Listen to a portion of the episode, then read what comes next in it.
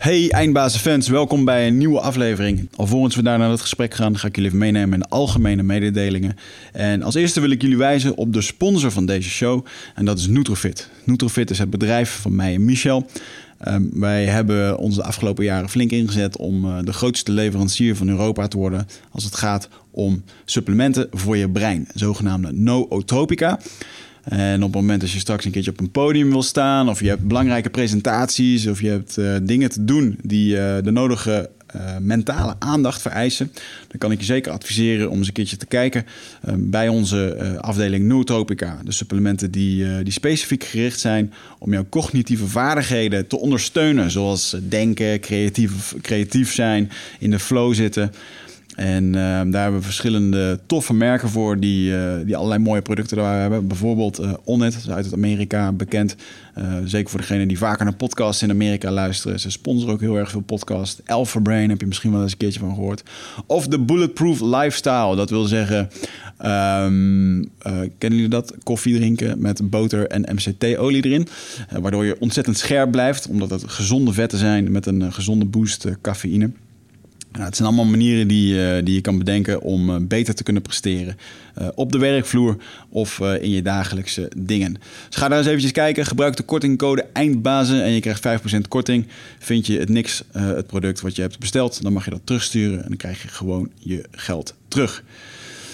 Als tweede mededeling is dat Michel en ik een nieuwe groep masterminders gaan begeleiden. Dat wil zeggen dat wij 10 ondernemers dit jaar gaan begeleiden. Dat is de tweede groep waarmee we dit gaan doen. Eén groep die is in januari gestart met, uh, met waanzinnige resultaten. En daarom hebben we besloten om een, een, nieuwe groep op te gaan richten. Die zal waarschijnlijk starten in november. En, dan gaan we een jaar lang aan de slag met je onderneming. En we ondersteunen je daarin met uh, de problemen die je ervaart, die je op dit moment niet laten groeien. En vaak zijn we de grootste uh, het grootste probleem zijn we vaak zelf. Dus in zo'n jaar krijg je ontzettend veel inzicht over jezelf, over je business, over je onderneming. Uh, wat je daaraan kan verbeteren. Uh, dat doen we door met behulp van verschillende sprekers die bij ons komen. de sprekers die geven je inzicht over jouw persoonlijke gedrag, over je emoties, maar ook bijvoorbeeld over hoe je je bedrijf kan groeien, hoe je goede sales kan doen. Alles wat belangrijk is om de onderneming te laten groeien. Mocht dit je interesse hebben, kijk dan eventjes bij ons op de website op uh, eindbazen.nl. En daar staat op de voorpagina een mooie link, een mooie kop waar je eventjes op kan klikken om uh, meer informatie hierover te krijgen. Eindbazen wordt gesponsord door Nutrofit. De webshop voor natuurlijke voedingssupplementen en trainingsmaterialen die je helpen bij het verkrijgen van Total Human Optimization. Nutrofit is hofleverancier van merken zoals Onnit, Natural Stacks en Bulletproof Coffee. Probeer onze producten zonder risico door onze money back guarantee. Bezoek ons op www.nutrifit.nl. Bestel je voor 9 uur 's avonds, dan zorgen wij dat jouw bestelling de volgende dag geleverd wordt.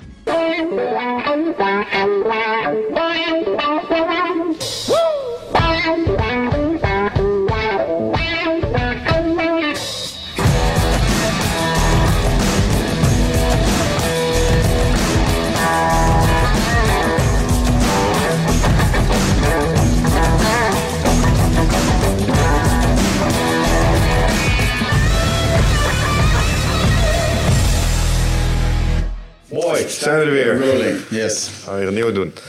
We gaan het uh, vandaag weer eens uh, hebben over een van onze favoriete onderwerpen, Wigert. Ja, onverwacht komt deze in één keer voorbij. Ja. En als soort nasleep van onze meest recente Marshof-ervaring. Ja. Dat echt kicken om ja, nog eens eventjes met mensen die echt uit het vak ook komen. Weer eens even te kletsen over het militaire bestaan. Mm. Wat overigens ook zo is dat natuurlijk binnenkort iemand van de Marshof hier plaats gaat nemen. De, waar, ja. de, degene die ons die dag heeft begeleid, die had ook aangeboden van ik vind het wel leuk om langs te komen. Mm -hmm. Dus dat ben ik nu ondertussen aan het regelen met, uh, met Defensie. Dus het wordt steeds geheimer. Ja, dat is uh, maar ik heb, ja, ik heb even lang na zitten denken over hoe ik deze ga aankondigen. En ik vond het nogal cheesy om te zeggen, ja, we hebben vandaag de Nederlandse G.I. Jane in de studio. Maar ja, het is natuurlijk wel een beetje zo. Um, want wie hebben we vandaag in de studio? Uh, Maroeska Neutel. En jij bent... Jij bent de eerste Nederlandse marinier uh, in opleiding geweest. Vrouw, ja. ja. Die het ook heeft gehaald? Uh, ik heb hem niet gehaald. Oké. Okay. Nee, ik ben uh, wel vroegtijdig gestopt helaas. Uh -huh. ja, dus nu bijna twee weken geleden. Ja. Dus, Ja, maar ik ben wel de eerste die echt volgens de eisen allemaal kon eh, beginnen. Oké. Wat was de reden om ermee te stoppen?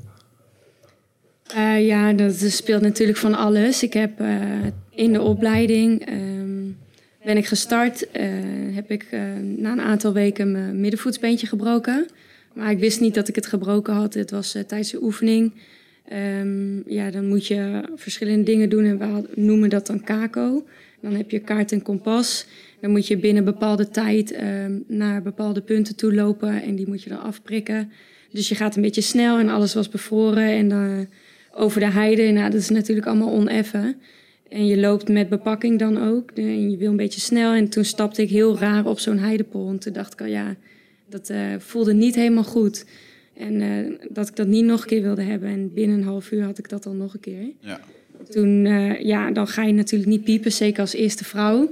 Dan denk je, ja, pijntjes horen erbij. En iedereen heeft overal last van. Dat hoor je onderling gewoon, die mannen ook. En eigenlijk ging het supergoed bij mij. Ja. Maar ehm, ja, ik dacht, dit, dit klopt toch niet? En misschien is het een peesje of iets. Maar ehm, ja, nou ja, de volgende ochtend eh, hadden we dan net eventjes wel een paar uur geslapen. Moesten we nog wel marsen. En dat is dan in het begin, het bouwt iedere keer op. Maar toen moesten we acht kilometer lopen met dan eh, de volledige bepakking. Dus 40 plus kilo ongeveer. En dan heb je na een uur lopen 10 minuten pauze. En dan hang je alles af, kan je wat eten en wat drinken, wat oriënteren op de kaart. Dan moet je alles weer omdoen. En toen moest ik weer gaan lopen. Toen dacht ik, ja, dat, dat klopt niet. eh. Eh, elke stap deed superveel pijn. En je wilt eh, echt niet gaan janken, maar zo voelt het van binnen wel. Ja. En ehm, nou, in het weekend veel rust gepakt. En dan op die kazerneweek ehm, eh, had ik een mutatie gekregen, zeg maar. Vrijstelling van de sportlessen. En ja, ik liep wel mank, maar op zich ging het wel. Maar als je een bivak mist, dan lig je uit de opleiding. En ehm, ik wilde niet uit de opleiding, dus ik ben doorgegaan. En eh, ja, het ging ook wel wat beter, want ik had natuurlijk mijn fysiek niet meer zo belast. Maar toen op bivak moesten we gelijk de eerste dag weer eh speedmarsen. Is dan met bepakking ook eh, hardlopen. En op je kisten. En ook over de tankbaan, maar ook over asfalt. Ja. En nou ja, iedereen liep te, nou ja, te hijgen en iedereen had het wel zwaar. Het was ook wat warmer dan op Texel. Dus ik dacht, nou goed, eh, dat valt nog wel mee. Ik ben niet de enige die het zwaar had. Maar daarna liep ik wel weer heel erg mank. En toen die dinsdag, ehm, ja, toen eh, kon ik gewoon met, voor de lol met een sprintje niet meer meetrekken met de jongens. Ja. Heb ik het aangegeven en toen was mijn voet dus gebroken. Hmm. En van daaruit ook eh, kwam ik in de revalidatie terecht. En heb ik weer opgebouwd en ben ik opnieuw ingestroomd. Maar tijdens die revalidatie heb ik wel last gekregen ook van mijn schenen. En nu dacht ik, eh, eh, ik vind het allemaal superleuk en heel interessant. En eh, een heel mooi wereldje om mee te maken en te ervaren. Ja. Maar uiteindelijk heb ik dus al een keer mijn, mijn middenvoetsbeentje gebroken. En daar heb ik nog steeds elke dag eigenlijk last van. Dat het iedere, iedere dag stijf is. En als ik te lang op blote voeten of slippertjes of zo loop, dan... Ja, dat is gewoon niet hoe het was. En dat moet gewoon nog wat herstellen en heeft tijd nodig. Ja. Dat wilde ik niet ook met mijn schenen. Hoe lang heb je daar nou mee doorgelopen? Want eh, je hebt je, je, hebt je mars gewoon afgemaakt. Je hebt nog een paar dagen training eh, ondergaan. Allemaal met een gebroken middenvoetsbeentje ondertussen. Ja, eh, anderhalve week wel. Voordat ik erachter kwam dat het gebroken was. Ja. Ja, heftig. Wat Ik voor- weet niet of ik dat zou kunnen. ik weet niet of ik dat zou kunnen. Ehm, ik vraag me wel eens af of dat ik niet wel eens met gebroken dingen heb rondgelopen. Dat je er gewoon doorheen traint. En daarom staat mijn neus ook scheef. Officieel ja. is mijn neus nooit gebroken geweest, maar hij staat wel scheef. En ik weet dat ik een keertje drie maanden lang echt heel veel pijn op mijn neus heb gehad. Misschien, eh, ja. Ja, er zijn ook wel mensen, het gebeurt veel vaker dat eh, jongens het ook breken. Ja, Eh, het is ook best wel bekend binnen Defensie een marsfractuur. En ja, het wordt op een gegeven moment belast. En bij mij was misschien die stap waardoor het gebeurde, dat het dus langzamerhand ging. Maar misschien ook wel gewoon echt het moment, zeg maar, ja. dat het gewoon brak. Maar het voelde in ieder geval niet fijn, want daarna stapte ik nog een keer raar. En toen schoot het ook helemaal naar mijn kuit. ja, Maar ja, ik had nooit eerder iets gebroken en ik was gewoon fysiek altijd helemaal in orde. ja. Dus dan weet je ook niet wat het is. En dan eh, denk je, nou ja, het trekt wel weer bij. Want je hebt wel eens vaker ergens last van. ja, ja. Maar dit, eh, En wat heb je nu met je schenen dan? ja, dat weet ik niet precies. Maar ik ging ehm, elke week naar de fysio en dan eh, kreeg ik dry behandeling. En eh, mijn spieren kwamen dan echt, dat voel je natuurlijk zelf. Mhm. Maar dan voelde de fysio ook heel goed mijn spier loskomen wel van het bot. En ehm, ja, hoe, hoe dat gevoel dan is, zie ik het gewoon voor me dat het helemaal zich opblaast. Zo voelt het een beetje. En daarna, die, dan is het eerst heel erg stijf. En, maar eh, daarna trok het wel weer weg. Alleen als ik dan weer belast, ja, dan komt het iedere keer weer terug. En dan doet gewoon met gewoon lopen voelde ik ook al elke stap. Mhm. Doet dan gewoon heel veel pijn. En ik denk shinsplint. eh Ja, oké. Maar dat is niet helemaal zo benoemd. Maar Heeft het iets te maken, denk je, met de, met de marsfractuur? Dat je anders bent gaan belasten Nou, of zo? Of anders gaan bewegen? wel. Ja, Want het is, wel, het is wel mijn linkerbeen. En eh, in het begin had ik ook wel wat last met lopen. En eh, zei de fysio ook, je kan wel last krijgen van je kuit daardoor. Mhm. Maar ja, het is, ik heb nu ook een extra knobbeltje zeg maar, bij, mijn, bij mijn teen.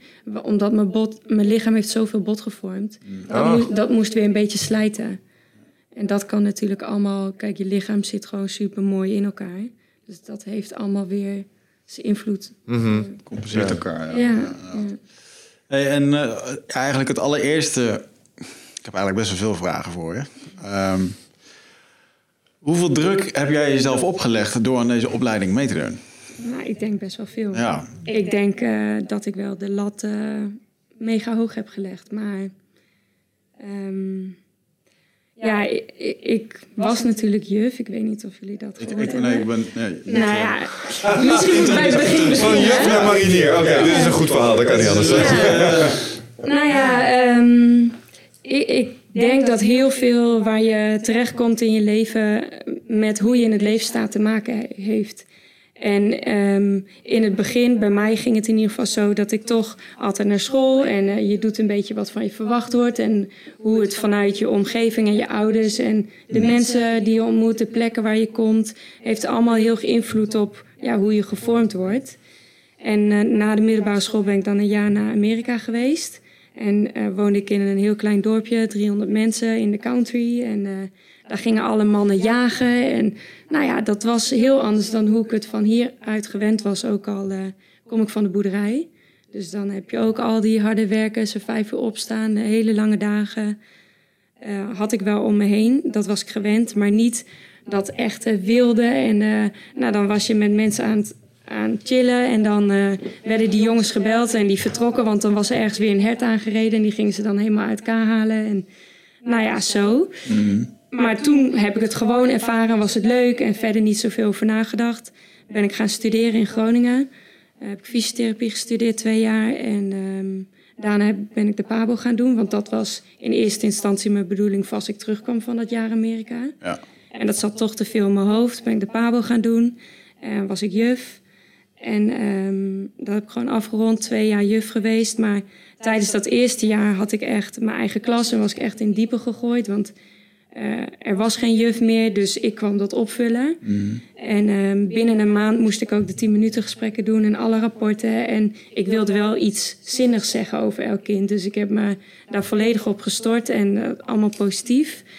Eh, en dat vond ik hartstikke leuk. En ja, ondertussen had ik meer vrijheid. Want bij mijn studie had ik bijbaantjes en mijn vrienden en sport. En ehm, nou ja, toen, eh, toen ik juf was, was ik elk weekend vrij. En dan ontmoet je toch weer eh, andere mensen op andere plekken, omdat je meer vrijheid hebt.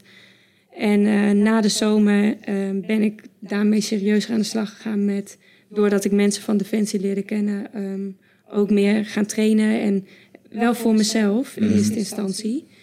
Maar meer omdat ik ook dacht van ja, ik was een dag vrij. Ik had veel meer vrije tijd. En ik dacht, is dit het dan? Wil ik dan juf zijn voor altijd?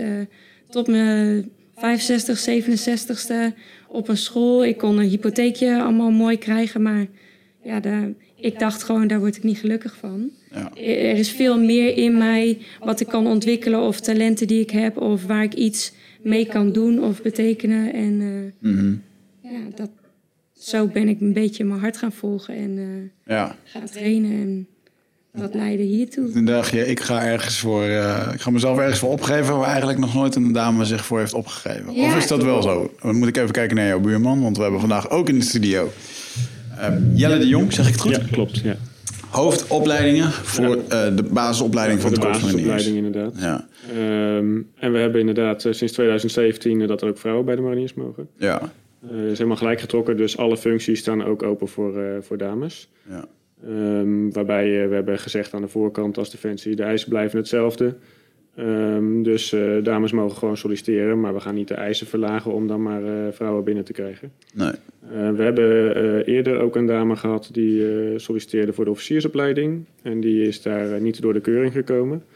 Eh Maruska die heeft dat wel gedaan. Die heeft tot twee keer aan toe eigenlijk de, de, het praktische gedeelte van de keuring gedaan. Ja, de eerste keer eh, twijfelde ze toch nog. En de tweede keer, eh, toen kwam ze weer terug. En toen heeft ze het eh, weer gewoon goed gehaald. Want eh, ja, ja, ze is fit genoeg uiteindelijk eh, gebleken om door die keuringen te komen. ja. En eh, nou, toen had ik dus eh, eigenlijk eh, de eerste dame bij ons in de opleiding. Ja, en hoe ging dat bij jullie op maandagochtend bij de koffieautomaat? Zo van, Oh shit, ze heeft het maar dat zien we wel. Want dan, ehm, je zei net van, nou, de eisen worden niet aangepast, dus het, eh, het gaat gewoon door. Maar ehm, is er niet een soort van automatische reflex waarbij je toch dingen wil aanpassen of toch rekening wil houden met? Want het is toch, je bent, eh, het is een nieuw fenomeen. Eh, we moeten allemaal maar kijken hoe dat dit gaat, volgens mij. Tenminste, dat Ja. ja. lijkt mij dat het heel natuurlijk is dat het zo in een organisatie vloeit. Ja, logisch. Kijk, vrouwen bij Defensie is natuurlijk niet nieuw. Er zijn al jaren vrouwen bij Defensie. Ja.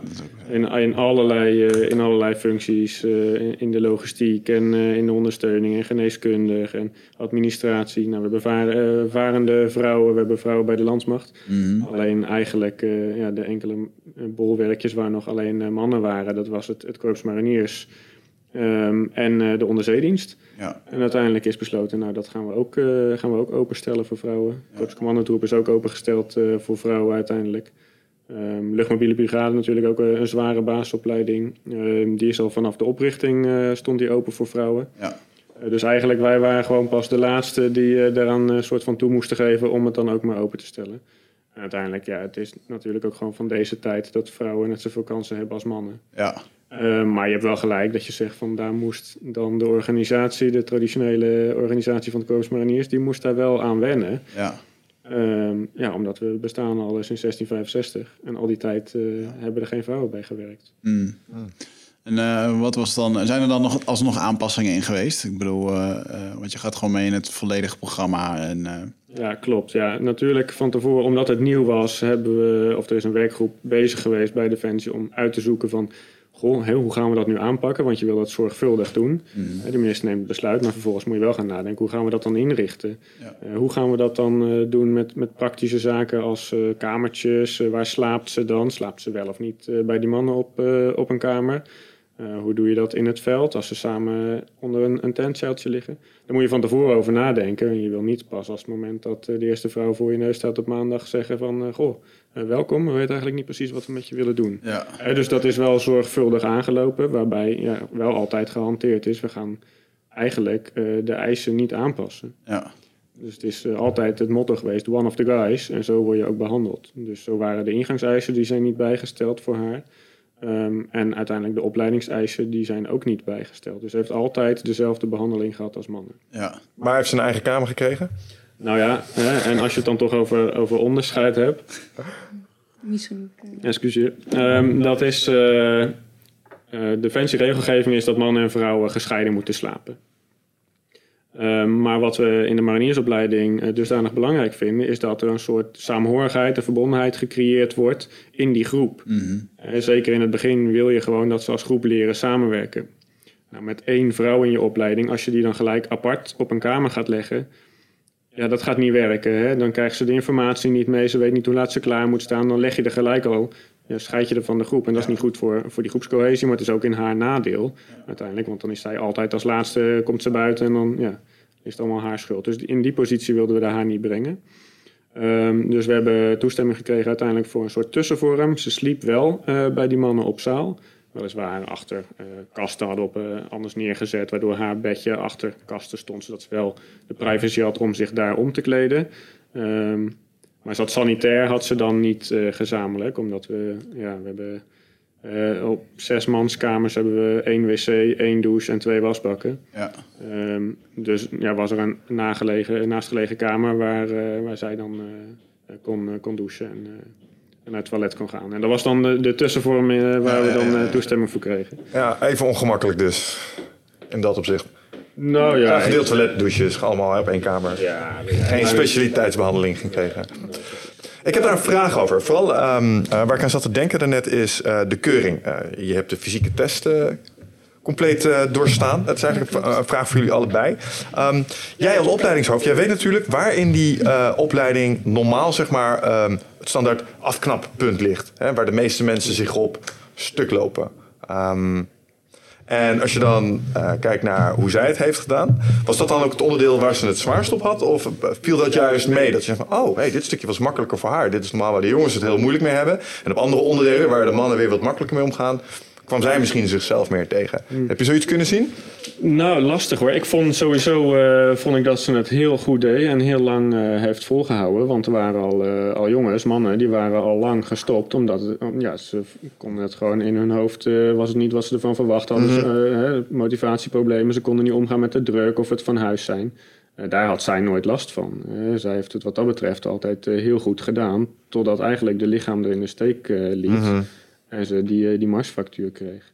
En dat is wel heel erg jammer, want anders denk ik dat als ze dat niet had gehad, dat ze best nog ver had kunnen komen. Ja. Hoe, heb je, dat zelf ervaren tijdens de keuring? Want ik, eh, ik stel me voor, je doet die fysieke proeven en zo. En je, je trekt op naast allemaal mensen die het ook heel zwaar hebben. Ja. Dat je op een gegeven moment zag van, hé, hey, deze dude valt gewoon uit.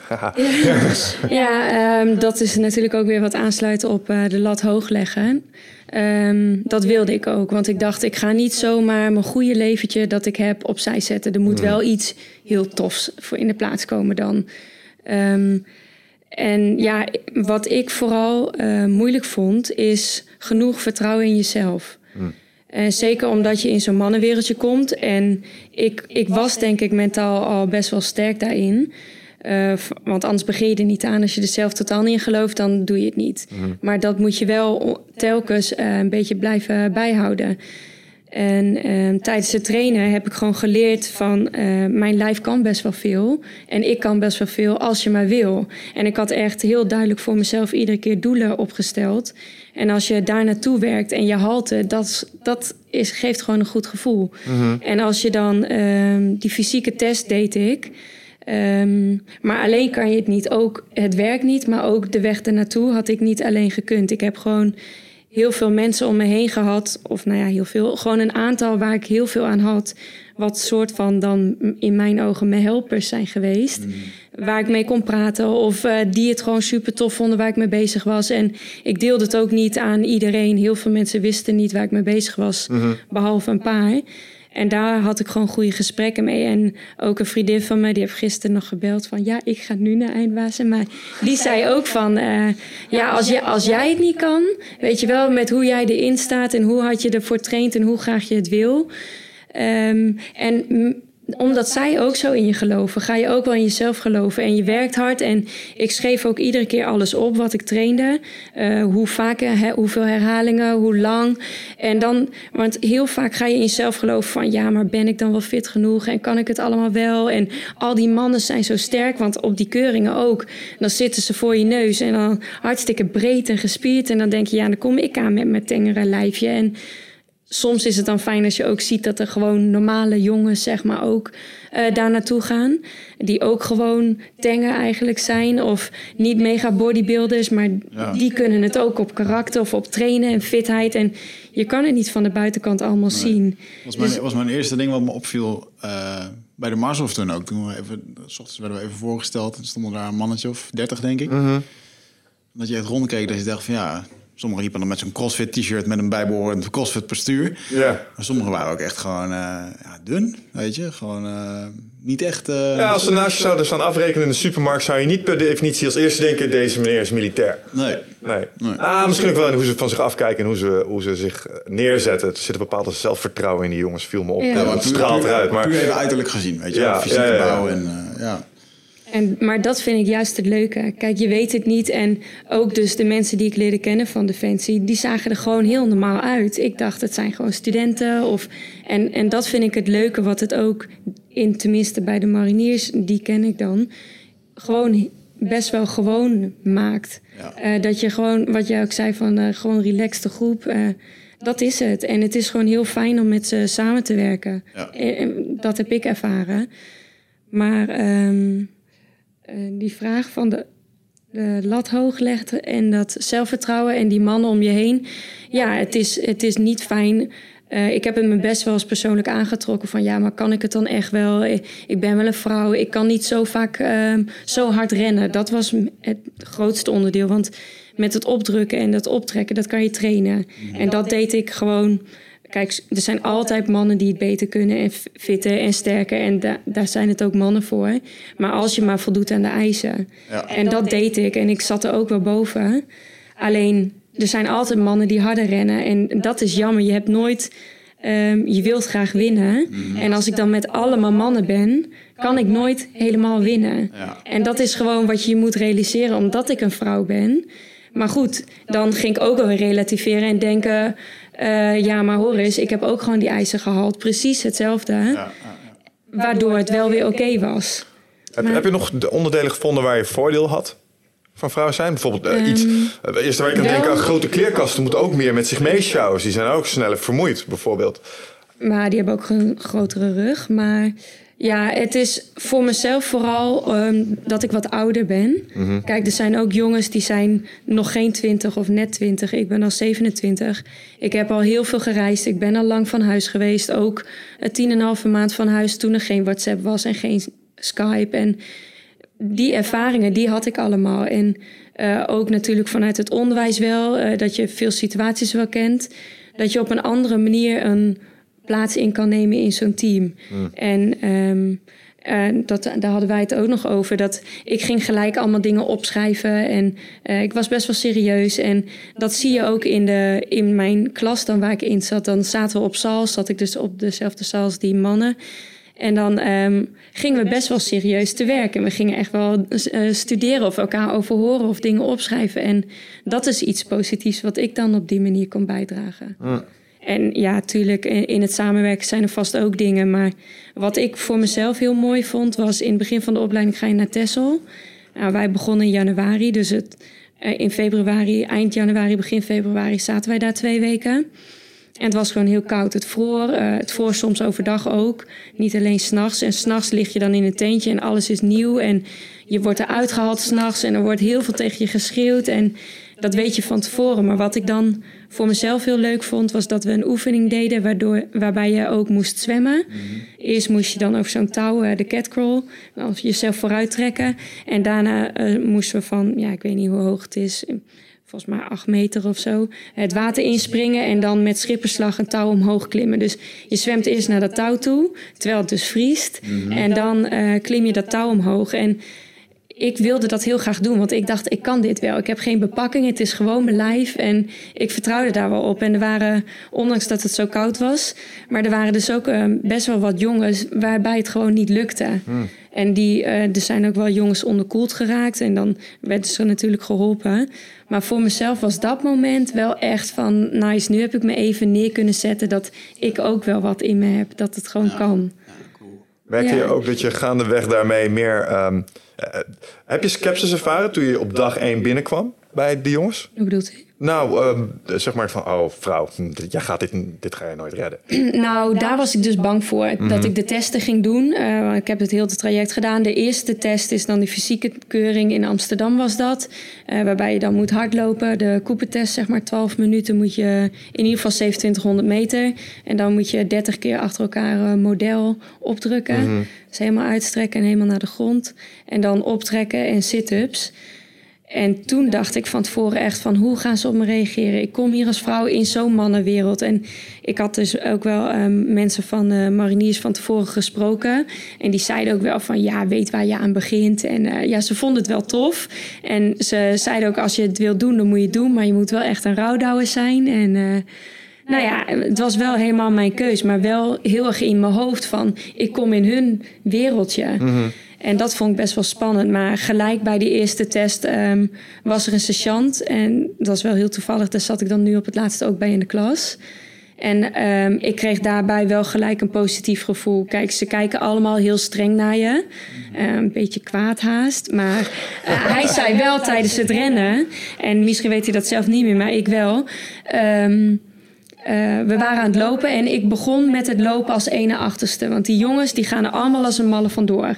Maar ik dacht, ja, ik moet 12 minuten volhouden en ik moet wel die afstand halen. Dus ik ben gewoon mijn eigen tempo gaan lopen, wat ik ook liep met de trainer. Ja. En dan merk je dat die jongens die zo hard beginnen, die kon ik op den duur allemaal inhalen. Dus uiteindelijk was ik als derde geëindigd. En ondertussen, dat ik aan het inhalen was, zei die sergeant, die hield alle tijden bij. En hij zei heel kort tussendoor, kom op, has in. En, en alleen maar zo'n klein zinnetje dacht ik van, yes, wow. Hij staat toch ook wel een beetje aan mijn kant. Hij gunt het me wel. En ja. zulke ervaringen, dan is het maar iets heel kleins af en toe. Dat, dat helpt je wel. Je zit trouwens een hele wijze les in wat jou hier gebeurd is. Ja. Er zijn sprookjes over geschreven. De haas en de schildpad dit. De, zeg maar, ken, ken, je niet? Zeg maar, de ja. haas supersnel, sprint weg, maar de schildpad pakt gewoon zijn tempo, werkt consistent door en uiteindelijk haalt hij de haas ah, in. op die manier, ja. Ja, zeker wel. Ja. Ik vind het wel, het doet me een beetje denken aan uh, de tijden van de vechtsportwedstrijden, waar dan, uh, er ging wel eens naar zo'n toernooi toe. In sommige gewichtsklassen waren dan te weinig deelnemers voor en dan werden de jongens samengevoegd met de meiden. en toch had ik altijd zoiets ja, weet je, ik ben toch blij dat het niet bij mij gebeurt. Want dan moest, moest je tegen elkaar gaan vechten. En dan zaten meiden, waren er niet, de rolden inderdaad gewoon de jongens Ja, kom je met de schoenen tegen. Kom je in de studio geweest, wereldkampioen MMA. En er stonden van die gasten. En dan zag je eigenlijk al zo, ja, er zitten er 300 ogen naar je te kijken. en uh, het is ook grappig wat dat weer met mannen doet. Want sommigen zag je in één keer wel in een tempootje een soort van voorzichtigheidsmodus uh -huh. aan de slag. Ja. En, uh, en Marloes die natuurlijk gewoon, uh, ja oprolde daar. Ik vond het wel een, een bijzondere dynamiek geeft dat in. Ja, ik denk dat dat er één is, dat mannen niet onder willen doen. Maar ik denk dat er ook een ander is. En ik weet niet of je, of je dat gemerkt hebt. We hebben hier een keer met uh, Patrick Kikker gezeten. En die zei, weet je, mannen zijn heel voorspelbaar. Zet hier een mooie blonde vrouw aan tafel en ze gaan zich ineens anders gedragen. Borstjes naar voren, beter hun best doen. Mm. Um, dat zou ook maar zoiets kunnen zijn geweest wat, wat daarin mee heeft gespeeld. Van, hé, hey, dus, nou, we gaan even indruk maken. Ja. Is dat iets wat je herkent? Nou, uh, beide allemaal wel. Want ik heb dus laatst uh, waren we ook aan het hardlopen. Um, toen was ik nog niet weer ingestroomd, was ik nog aan het revalideren. En dan zit je in een revalidatiegroep en um, daar stromen ook continu nieuwe jongens bij in die dan iets oplopen of zo. En dan gaan ze toch een beetje hun plekje zoeken. Maar dan met het sprinten vond ik heel grappig. Want de eerste vier rondes kon ik uh, echt wel meedoen met het tempo. Ook met sprinten moest je volledig met die mannen. En dat moesten we dan tien keer herhalen en andere afstanden. Maar op een gegeven moment, ja, dan gaan die mannen wel echt met rennen harder dan ik. Maar er zijn er een paar waar ik continu bij blijf lopen. En op het eind gingen we zo hard sprinten. Want ze wilden gewoon niet dat ik sneller dan hun liep. En dat brengt toch ook wel weer voor hun iets positiefs naar boven. Ja. Want ik ging natuurlijk ook als een malle mijn best doen. Ja. En aan het eind krijg je dan ook gelijk een box. En uh, dat, dat, vinden ze leuk. En aan de andere kant is het ook... Um, uh, ik, ik dacht er net nog aan. Um, je hebt dus dat, maar je hebt ook dat sommige inderdaad, dat heb ik één keer maar gehad hoor. Uh, dat eentje gewoon mij heel graag wilde helpen. We waren zo'n tuigje aan het maken dat je zelf met een 7 meter lijn een tuigje maakt dat je kunt hangen. Mm -hmm. um, en toen wilde die mij helpen en zei de sergeant gelijk, nou laat er het even zelf doen, slijmbal. En, en dat... en, ja, maar toen dacht ik wel, ja, heel goed, weet je wel. Ik moet het ook gewoon zelf doen. En het was alleen maar goed bedoeld, maar... En het is, hoeft niet per se man-vrouw te zijn, dat weet ik niet. Want ze helpen elkaar altijd. Je hebt gewoon een buddy en je helpt elkaar altijd. En, maar ja, dit was gewoon wel grappig. Ja. En dat vind ik dan ook wel grappig. En hij vond het grappig, maar ja. ja. Nou, er zijn heel veel mensen die van nature de redder willen zijn voor iedereen. Dus ja. maakt niet of dat man of vrouw is. Want dat zit gewoon in zijn karakter, karakter. Hij helpt iedereen, maar nu was het wel zo'n situatie. Ja, dat kreeg hij even terug in zijn face. Ja. Iedereen ziet dat toch? ja. Oké, okay, nee, en um, uh, tijdens de opleiding, hè, toen je... Um, is er een moment geweest dat je dacht van... oké, okay, ik ben hier nu aan begonnen... en dat je op een gegeven moment een soort van momentum kreeg... dat je dacht van, ah, het gaat eigenlijk wel goed, het zit goed op mijn plek hier... Uh, ja. Ik weet niet of er is er tussentijds een soort van overleg met, je, met jullie geweest. Zo van, uh, nou, je, je, bent nog steeds het eerste project dat hier binnenkomt. Ja. Uh, hoe dat dan gaat, een soort vo voortschrijdend gesprek daarin? Of? Ja, het is natuurlijk gewoon een opleiding. Dus je hebt een um, soort van evaluatiemomenten. Dus um, na die week Tessel hebben wij allemaal een gesprek gehad met je kader, noemen ze dat dan, je instructeurs. ehm, over eh, waar je terecht zou willen komen als het gelukt is. Als je de eerste basisopleiding zeg maar klaar hebt. Welke opleiding of richting je dan op zou willen binnen het Korps Mariniers. Dus dat heb ik ook gehad. Maar en ook hoe ik het ervaren eh, heb met- tussen alle mannen of het goed gaat. En zij zeiden ook van eh, ja, we hebben het ook gewoon het idee dat het gewoon prima gaat. En dat je goed wordt opgenomen. En Oké. zo was het ook. Wat, Welke, welke kant had je opgewillen? Ja, precies. Ja, sorry. Ja, nou ja, eigenlijk ehm, weet ik het niet precies. En ehm, eh, je gaat heel snel, ook als vrouw natuurlijk, en ik heb fysiotherapie gedaan. Je hebt de Combat Lifesaver, dat is de medische persoon in een team. Eh, die kant had me wel leuk geleek, maar uiteindelijk vind ik natuurlijk, net als jullie, de Marshall super, super, super cool. Vond je dat leuk? Volgens mij wel. Was of ah. Ja, nee, dat is, dat is, dat is hartstikke gaaf. jongens. Ja, we kijken Ja, voor die maar- online, jongens. Van onze eh, Mars of Experience. Die zal ergens wel een keer online komen. Maar eh, dat was een mooi... eh dan krijg je een beetje indruk wat die jongens doen. Ja. Maar dat had, ik, dat had ik niet gedaan. Al- Ook al zou ik het kunnen, zeg maar. Maar als ik een man was geweest, dan toch. eh, en dat is wel gevaarlijk om zo te denken. Want uiteindelijk denk ik wel, ehm, ik heb mijn grenzen al. Ik denk ook niet van uit je comfortzone, maar ik denk dat je je comfortzone kunt uitbreiden. Dat het diep van binnen er al wel zit, maar dat je ehm, dat moet gaan volgen en naar jezelf moet luisteren. En daarmee met jezelf ontwikkelen, verleg je iedere keer je grens. Ja. En nu zou dat veel te ver weg voor mij zijn. Maar eh, eerst was het al, nou, ik ga eerst wel even kijken of ik het allemaal aandurf. Dan haal je alle testen, dan ga je echt de opleiding in. Vervolgens, mocht je dat halen, ga je natuurlijk ook weer denken, van, nou, wat nu? En je wil toch, tenminste, ik wil dan toch wel elke keer weer uitdagingen en nieuwe dingen en groeien en leren. Dus ja, stel het lukt wel. Ik denk dat als je gewoon in jezelf blijft geloven en doelen, dat het niet onhaalbaar is. Ja. ja. Waarom alleen Marcel als je een man was geweest? Ja, daarom leg ik het ook uit. Ja.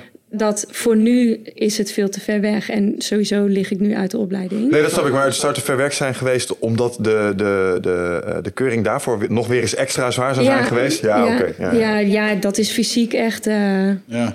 het allerzwaarste Dat volgens mij. laatst nog even, ik had nog even na te kijken wat de jongens dan per jaar... En dan moet je ieder jaar moet je diezelfde keuring doen. En eh, dat is echt wel pittig, ja.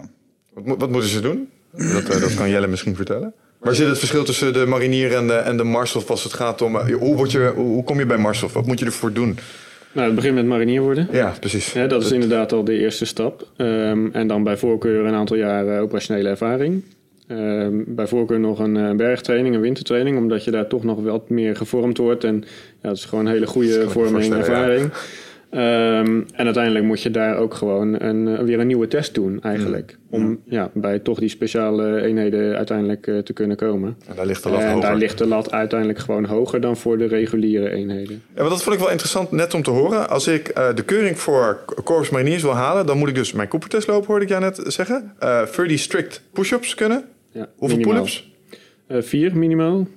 En en sit-ups ook 30 in twee minuten dus. in twee minuten. En als En je dat is- kan, dan ben je in principe door de Nou, in principe is dat het, de minimale fitheidstest eigenlijk. Ja, Dus bij voorkeur zien we graag dat ze minimaal 2800 meter lopen. ja. Want hoe meer ze uiteindelijk lopen op de Cooper-test, hoe hoger de kans is dat ze de opleiding halen, hebben we onderzocht.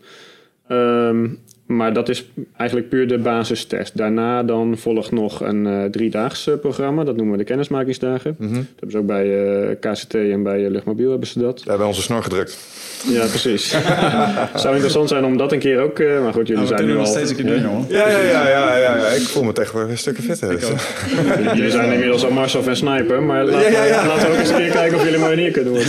Dat is ook de strategie, dan gelijk de, de chill-out things. Ja, ik Ja. snap het. Dus, eh, maar dat driedaagse programma, ehm, dat is dus eh, in, in Rotterdam ook. Daar slapen ze ook in een tent. Daar doen ze ook groepsopdrachten. Nog een keer eh, die fysieke test om te kijken of ze ja, in de tussentijd misschien zijn daar zes weken voorbij gegaan en hebben ze helemaal niet getraind. Ja, ja, ja. Dus even laten zien van, goh, ik ben nog steeds fit genoeg. Ehm, en dan eh, de tweede ochtend eigenlijk. Ze komen op eh, dinsdag binnen en op woensdagochtend daar hebben we een, eh, een cross-country circuit van eh 2,5 uur. Met powerbags eh, op en rond eh, de Brieën Noordbrug. eh, Oké, ja. Balken, alles eh, om, eh, ja, om ook weer zowel die, die fysieke fitheid en dat samenwerken, maar vooral ook het doorzettingsvermogen. Want ja. daar krijgt iedereen wel een moment dat hij denkt van dit wat doe ik hier? is wel heel zwaar. Ja, ja. En juist dan willen we zien dat je nog eventjes eh, kan doorzetten. Ja, oké. Ja. Ja. nee, dan is het... Ja, wat ik wou net zeggen. Dat, dat eerste stukje, zou je dat lukken nu al, denk je? 30 striks, 4 pull-ups, Ja. sit-ups. En de koepentest twijfel ik over. De moet ik test, heel die, eh, nou wat ik al zei, ik heb vanochtend weer een keer hard gelopen voor de eerste Ja, keer. Maar eh, ja, toen ik een jaar geleden gewoon weer flink aan het hardlopen was, toen, eh, toen kon ik dat wel. Alleen ik merkte wel dat ik, eh, ik heb hiervoor zelf het SEALS gedaan, gelijksoortige ehm, eh, eisen. En dat op het moment als je alle testen op één dag moet doen en je moet ook nog even zwemmen en je moet even hardlopen, is toch anders dan dat je even een koepentestje gaat doen thuis en Ja, dat ja, op die ja. oefent. En het drukt erbij in één keer. Ik merkte dat ik dat ook in één keer had. Van, ja, en je ziet anderen vooruit sprinten. Heeft er allemaal mee te maken hoe dat je zelf, eh, ja, hoe dat je daar zelf op reageert. Ja, dat snap Ik merkte dat ik dan in ieder geval wel minder eh, fysiek minder belastbaar was op het moment als ik als een mentale druk was. Ja. Dat is altijd mijn eh, grote euvel geweest. in elke competitie die ik heb gedraaid. Maar eh, ja, ik vond het wel. Nu zou ik, ja, ik denk wel dat ik het zou kunnen, fysiek. Ja. Ja. Ja, dat eerste stukje lukt ook nog wel. Die, die, die baan, ja, dat is, dat, is, dat is inderdaad een mindgame. Want iedereen daar wordt moe. En, eh, Zo is het ook. Daar is ja. het ook op ingericht. En uiteindelijk het is ook niet moeilijk om iemand eh, moe te maken hoor. Daar heb je niet zo heel veel voor nodig. Nee. Ehm, maar we willen gewoon zien dat als iemand moe is, dat hij dan nog steeds eh, kan samenwerken, kan nadenken, kan doorzetten. Hè, dus dat dat er in potentie al in zit. Dus dat, Ja. eigenlijk dat ze de wil tonen om echt marinier te worden. Zit er een... Hè, eh, dat je daar fysiek misschien nog iets op tekort komt, dat, dat valt te trainen. En dat, eh, nou, ze krijgen nog een aanvullend trainingsschema mee als we dat zien.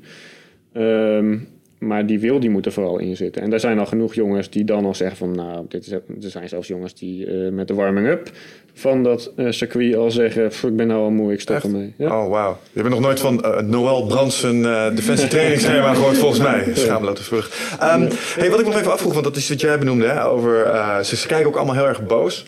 Um, is dat echt ook een onderdeel ervan? Dat de instructeurs gewoon eventjes uh, stoïcijns nors van zich af gaan kijken om een soort mentale druk op te bouwen, ook uh, bij dat soort mensen? Ja, het is niet dat we een soort cursus doen voor uh, zo boos mogelijk kijken. Nee, maar er zal een idee achter zitten. Nou, maar het is, uh, het is strak. Hè? Militair uh, zijn, uh, daar hoort een stukje discipline bij. want dat heb je in je werkheid, heb je dat uiteindelijk nodig. Mm-hmm. En in het begin van de opleiding, daar doen we heel erg die, die groepscohesie, daar werken we dan aan. Hè? Die, die saamhorigheid creëren. Um, en het is ook een overgang van, uh, van de, de luxe thuis en het gemakkelijke leventje naar ineens uh, het militaire leven. He, dus dat je ineens uh, moet doen wat iemand je vertelt, He, dat zijn, zijn ze niet gewend. dat het allemaal op tijd moet, dat het vooral samen moet, dat je elkaar moet helpen. Het is heel erg individueel als die jongens binnenkomen, echt een groep van individuen. En je wil zo snel mogelijk dat daar echt een groep ontstaat die elkaar helpt ook. En daarom, uh, als ze te laat komen, dan wordt niet degene die te laat komt wordt gestraft, dan wordt de hele groep gestraft. Ja. He, want het is geen kunst om als eerste daar te staan. De kunst is juist als jij sneller bent in je werk om die ander te helpen. En dat is wat we willen zien. Ja, en daar, daar moet je misschien een keer boos uh, op zijn, zoals je dat misschien ook wel naar je, naar je kind bent. Uh, mm-hmm. ja, dan ben je ook wel een keer boos als ze niet doen wat je zegt. Maar Strak het is niet zo dat we boos doen om het boos doen, zeg maar. Nee, nee, nee, oké. Okay. En, en wat, wat is de consequentie voor te laat komen eigenlijk? Hoe werkt dat? Nou, dat begint met een, een aantal push-ups of, uh, of, of een sergeant die gewoon heel erg boos of teleurgesteld is natuurlijk. Mm-hmm. Vooral teleurgesteld. Ja, vooral teleurgesteld. Heel teleurgesteld. Ja. Ik ben niet boos, maar teleurgesteld. Nee, en daar, daar zouden ook uh, fysieke correcties bij kunnen horen als dat nodig is. Fysieke correctie klinkt als een leverstoot, onverwacht. Ja. Ja. nee, nee, maar je moet denken aan, aan push-ups. je moet denken aan, aan, aan core stability oefeningen waar ze... wat het ook nog een, een, doel heeft uiteindelijk, dat ze er stiekem sterker van worden. Ja, ja, ja. ja, ja, ja, ja, ja. Te laat komen is nuttig. Ja, te laat komen is nuttig, maar je wordt stiekem, stiekem sterker. Ja. Dat heb ik me al afgevraagd. Hè? Want op een gegeven moment, um, iedereen heeft een breekpunt. Fysiek, mentaal, emotioneel. Zijn er nou ook mensen die, uh, vast wel, die uh, het op een gegeven moment niet meer zien zitten, die dan even in huilen uitbarsten? En is dat dan meteen einde opleiding? Of is dat dan gewoon juist uh, mensen proberen daaruit te trekken en verder te halen? Nou ja, en, en, wat ik al zei, het is geen kunst om mensen moe te maken en iedereen krijgt dat breekpunt. Ja. Um, maar de, ja, het moet wel goed zitten tussen je oren, hè? wat uh, ook al zegt. We zoeken niet per se Rambo's. Uh, het helpt als je fit bent hoor, uh, laten we dat vooropstellen, want het is natuurlijk een fysiek zware opleiding. Mm. Um, dus je moet je goed voorbereiden, bijvoorbeeld met van die trainingsschema's die online staan of waar je bij kan als, ondersteund worden.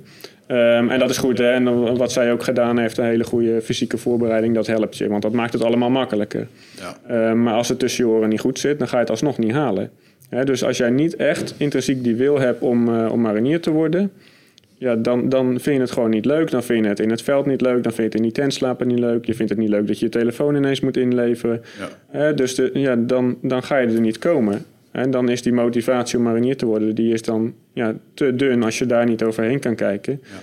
Ja, en dan, dan zal je het uiteindelijk nooit halen. Dus dat knakmoment, dat zal eh, over het algemeen komt dat vaker eh, mentaal dan, eh, dan fysiek bij die jongens. Ja. Ja. Ik denk dat de life, de military life op zich ook. ehm, weet je nog dat we terugreden van die eh, sniper-exercitie, dat we langs zo'n bivak reden? Mhm. En dat eh, die meneer die ons begeleidt zei: Ja, hier moet je gewoon twee weken zitten. Ja. En dan zit je gewoon twee weken in jezelfde kloffie, zeg maar. Mhm. Moet je, gewoon, je hebt geen kans om je te wassen, je hebt geen kans om je kleren schoon te maken. Alles is nat. Het is gewoon ellende, zeg maar. Echt gewoon ellende. En ik denk dat het fysieke gedeelte heel zwaar is. Ja. Maar dat is een soort eh, tijdelijke pijn, zeg maar. En die non-stop aflatende ongemakken. Ik denk dat dat mentaal het zwaarste is. Er zit hier iemand te knikken van ja, dat klopt. Ja, en nou ja, ik denk eh, het fysieke uiteindelijk, als je dat dan wel gedaan hebt, geeft het ook nog weer een voldaan gevoel. Ja, Dus daar heb je ook nog wel weer wat aan. En als je dan zeker, eh, als je dingen ehm, onthoudt of opschrijft en je kan het terugzien van, wow, eerst deed ik dat en moet je zien hoe hard ik nu ren. Of dat is allemaal eigenlijk ook nog wel weer een prestatie. Maar dat mentale, dat is veel lastiger om dat als prestatie te zien. Terwijl je daar ook superveel van leert, maar dat, dat heb je niet door. Ja. Je, je moet gewoon met elkaar er doorheen. En bovendien komt er nog bij dat je dan weinig slaapt. En dat maakt het eh, ook nog weer anders. ja, dat kan ik me voorstellen. Wat was het moment dat je je echt even zielig voelde? En dat hij had je van, jezus. Ehm, nou, ik denk dat iedereen zich wel zielig voelt. Maar eh, de momenten dat... Kijk, in, als wij in het veld waren... eh, waar heel veel mensen zich een beetje zielig voelen... omdat ze dus bijvoorbeeld die telefoon moeten inleveren en niet slapen... Ja, van in het veld zijn genoot ik eigenlijk wel. Ja. En dat is misschien een beetje het raar, maar ik vond het heerlijk om niet mijn telefoon te hebben en heel veel buiten te zijn. En dan af en toe kon ik zelfs nog wel genieten van hoe mooi het er allemaal uitzag. En dat zei ik dan ook gewoon in de groep. En achteraf, eh, vorige week sprak ik een jongen die dus nu al marinier is, waarbij ik in de klas zat. En die zei ja, af, af en toe ging het er nog wel eens over van, oh Neutel, die zou nou zeggen, eh, moet je kijken hoe mooi. En dat soort dingen helpt elkaar ook weer door zo'n mentaal ding heen. Of, maar mijn knakpunt was eh, bij het marsen. Als je dan dus heel de tijd met die zware rugzak liep. En dan op een gegeven moment dacht ik echt, oh, wat ben ik aan het doen? En dit is echt niet goed voor mijn rug. En loop ik hier als een debiel met zo'n grote rugzak. Ja, dan dacht ik, waar slaat het allemaal op? Maar je moet dat relativeren. En eh, het is ook goed om juist te delen. Ik had een jongen in mijn klas die zegt: Ik kan supergoed zeuren. Ik kan mega goed zeuren. Nou, dat is heerlijk om dan bij te lopen. Want dan hoefde ik als vrouw sowieso, wil je niet zeuren. In zo'n mannenwereld. Dus dan hoef ik niet te zeuren. Maar dan hoorde ik zijn gezeur. En dacht ik: Nice, ik ben niet de enige die er zo over denkt. Ja, helpt dat mentaal dat als iemand naast je te klagen? Ja, Ja, het hielp, het hielp mij wel. En af en toe kijken jongens of mannen, die hebben het ook over, ja, over het stappen en over het zuipen en over vrouwen dit en vrouwen dat. En dat leidt heel erg af als je het zwaar hebt. En dat domme gezeur en grapjes tussendoor, ja, ik denk dat dat in zo'n groep gewoon heel goed helpt. Ja, daar wordt het een teamsport, denk ik. Ja. En elkaar er mentaal er daardoor heen helpen. Ja, en, en dan, eh, nou, dan gebeurt er weer wat en dan, ja, ja, hoe iedereen daar dan weer op reageert, dat vind ik leuk. Wat waar zat het grootste verschil als je kijkt in... eh, eh, zat er een verschil in hoe, hoe je mannencollega's en jijzelf daarmee omgingen? Nou, ik hield me een beetje rustig. En ik luisterde en ik moest erom lachen. Eh, Ik bemoeide me niet echt in zulke gesprekken. En af en toe, na een tijdje, als ik ze beter kende, dan opende ik ook wel eens iets. Maar meestal luisterde ik en lachte ik. En dan ja, deden zij wel het woord. En af en toe, tuurlijk, mengde ik me ook wel in gesprekken. Maar ja, niet in zulke situaties. En daarin, dat is, is misschien ook wel hoe ik in elkaar zit. Ik kijk een beetje de kat uit de boom. En dan komt het wel als ik denk van, nou, nu is het goed. Maar ehm, ja. Ga je het missen? ja. Ja, eh, ik had het wel graag allemaal willen afronden. Ja. Dus, ehm, en ik denk ook dat er een hele mooie toekomst voor me in zou zitten. En ik had super graag dus die eh, Combat Lifesaver opleiding willen doen. En para willen doen. En die andere trainingen ook. Maar ja, ik, eh, ik heb wel gewoon dit lijf voor de rest van mijn leven. En daar wil ik nog heel veel mee doen. ja. Dus het is niet zo dat je nu zou zeggen, nou ik ga een jaar rusten, dan zal ik het nog een keertje proberen. Ah, daar ben ik ook te oud voor. Oké. Maar ehm, als ik 21 zou zijn geweest, zou ik dat wel hebben gedaan, denk ik. Maar ja, je, ik zei ook vanochtend tegen uh, Jelle dat ehm, soms wil je heel graag een bepaalde richting op met je leven en loopt het anders en is dat achteraf ook heel goed. Mm. En ik denk met die insteek dat voor mezelf heb ik ook niet verloren. Het zou heel mooi geweest zijn en ik had een doel en daar heb ik naartoe gewerkt. Maar ondertussen heb ik het fantastisch gehad. En ik zorgde veel beter voor mijn lijf. Ik sliep in de trainer hier naartoe, naar de opleiding.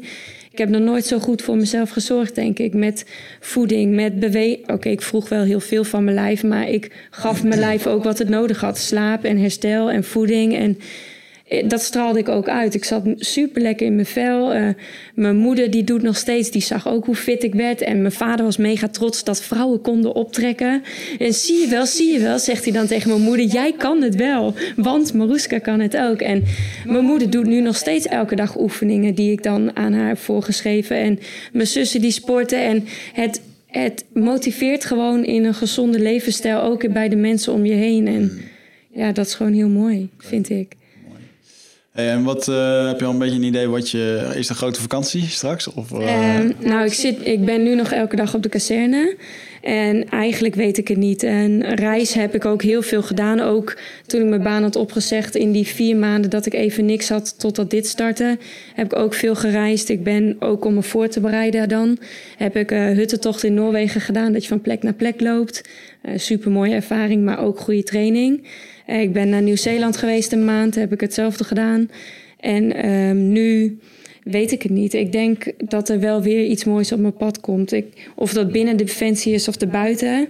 Ik heb volgende week een meeloopdagen bij, bij andere onderdelen ook en bij de marine. Mhm. En omdat ik een HBO heb, kan ik ook best wel veel. Er zijn er best wel wat mogelijkheden, maar ook daarbuiten is heel veel moois. Ja. Dus ik weet het echt nog niet. Dus je maakt je er ook niet, je maakt je er ook niet heel erg druk over? Nee, ja, vorige week was wel even heel hectisch, want ik denk ook altijd mega veel.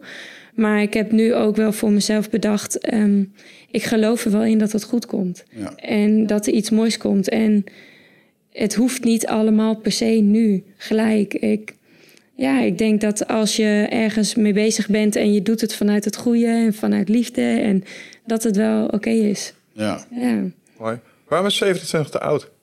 Um, je mag de opleiding starten tot je 26 en 11 maanden bent. Oké.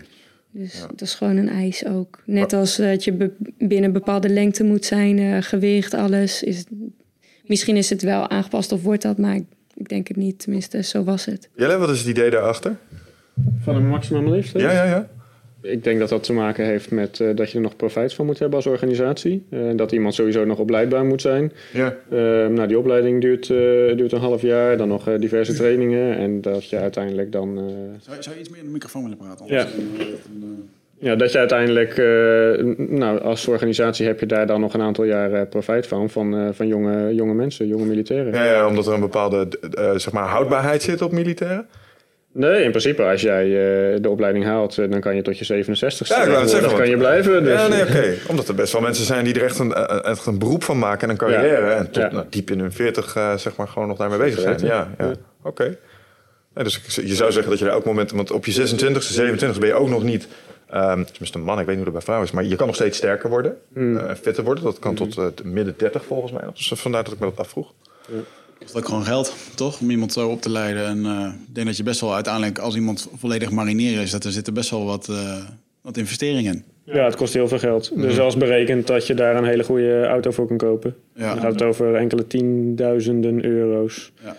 Daar zit alles in. Hè. Daar zit uh, haar salaris al in. Uh, mijn salaris natuurlijk. Ja, ja, ja. Uh, maar voeding, oefeningen, munitie, brandstof, personeel. Ja. dat was de grap die we maakten aan het einde van die Marshof dag dat ik een, een blij belasting betalen was daar. Ah, wat wat Mariska ook vertelt, zo'n zo'n samenstelling van een groep, dat heeft wel invloed op hoe het gaat.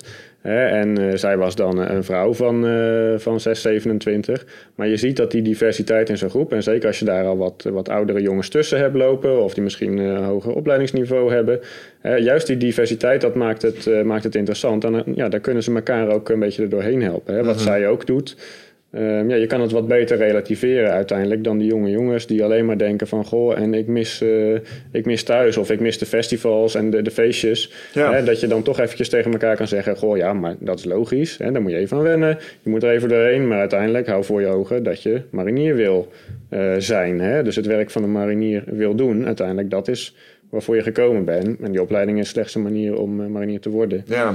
Ja. Ja, dat, dat viel me er net ook op. Uh, je had het net over de, de jonge jongens die dan het, uh, het ongemak van weg zijn uh, ervaren. Ja. Een van de dingen die jij heel beduidend noemde... is dat ze allemaal last hadden van dat de telefoon werd afgepakt. Dat heb ik in het gesprek al een paar keer, zeg maar...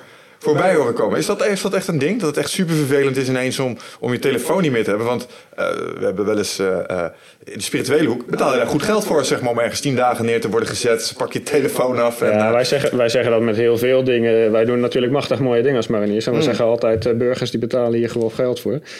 Vaak ook als grap natuurlijk. Maar, uh, maar het is waar, ja. op, het moment, op het moment dat het wat minder leuk is, dan relativeer je met wat humor. Maar die telefoon, kijk, nu, nu lijkt het een ding op zich. Maar uh, het heeft natuurlijk ook een bepaald doel. Hè? Want uiteindelijk in ons werk, wij gaan over heel de wereld, word, word je ingezet.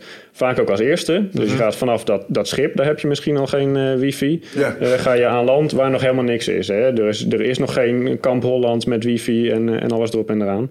Dus je moet daar onder dat zeiltje moet je ook je ding kunnen doen. Dus dat is enerzijds natuurlijk. Ja, ik zie er zo'n groep mariniers staan die op een strand aankomen ja. allemaal met de telefoon nee, zo. Ja, precies. Dus niet dat je, nou, je krijgt dan niet gelijk de wifi-code natuurlijk. Nee. Dus, weet je, dat, dat is wat erachter zit. Um, en er zit ook achter een stukje met uh, mentale, mentale vorming ja. natuurlijk. Van ja, goh, en uh, zoek nu maar de afleiding in uh, het omgaan met elkaar en het studeren voor die opleiding. Uh, in plaats van uh, dat iedereen daar individueel s'avonds in zijn telefoontje duikt. Want ook dan krijg je geen groepsvorming. Ja. En natuurlijk, wij beseffen ons ook wel, we moeten wat met de tijd meegaan. Dus helemaal uh, die telefoon ontzeggen, dat is misschien toch wat te gek voor deze jeugd. Okay. Um, dus we zijn ook wel aan het kijken van, nou laten we dan een moment in de week, of misschien twee momenten in de week, dat ze toch eventjes dat contact hebben. Eventjes misschien ook wat ervaringen kunnen delen. Misschien wat steun kunnen krijgen van een thuisfront. Mm -hmm. En daarna ga je weer gewoon lekker met die groep aan de gang en ga je je programma volgen. Dus er zijn ook wel inzichten om dat, om dat wat meer toe te staan. Ja. En sowieso ook in modern onderwijs kunnen we ook gewoon die telefoon laten gebruiken. Dus we zijn bezig met een, met een app ontwikkelen met, waarop ze gewoon de filmpjes van de les nog een keer kunnen kijken. Ja, ja, of dingen kunnen nalezen. Weet je, als je dan toch s'avonds op je kamertje zit en je gaat elkaar ga je studeren en overhoren wat ze gedaan hebben. Dan is het hartstikke handig als je nog even die instructiefilmpjes erbij kan pakken. Dus. Ja. Hoe, ziet het leven op de basis eruit? Zeg maar, stel je, je, je hebt dus, ik, ik begrijp dat je tijdens de opleiding geen telefoon hebt. En dan kom je s'avonds terug en wat, wat doen jullie dan, behalve studeren? Wat, hoe kom je je tijd door? Nou, hoe het uh, nu bij mij is gegaan was, uh, je staat om vijf uur op. Uh, iedere dag, als je gewoon op de kazerne bent, even kazerneweek, uh, sta je om vijf uur op. En dan moet je um, om kwart voor zes buiten aangetreden staan. En dan moet je geschoon script hebben. Dus dan heb je elke ochtend, maak je in ieder geval de wc, de badkamer, de vloer. Alles maak je gewoon helemaal netjes. Je moet model zo netjes je bed opmaken. dat hoort er gewoon allemaal bij. Um, kleine taakjes die je ook moet kunnen uitvoeren. Ik denk dat dat uh, daar vandaan komt. Mm. En met elkaar zorg je dat dat allemaal klaar is. Dan sta je kwart voor zes buiten. Uh, er komt uh, een instructeur. Alles controleren of je geschoren... Mannen dan, ik niet. Of je geschoren bent. dan moet je gewoon met het gelitten naar voren en naar achter. En dan komt hij gewoon langsgelopen bij iedereen. Of je schoenen gepoetst zijn. Of je er netjes uitziet. Want ja, je moet er gewoon netjes uitzien.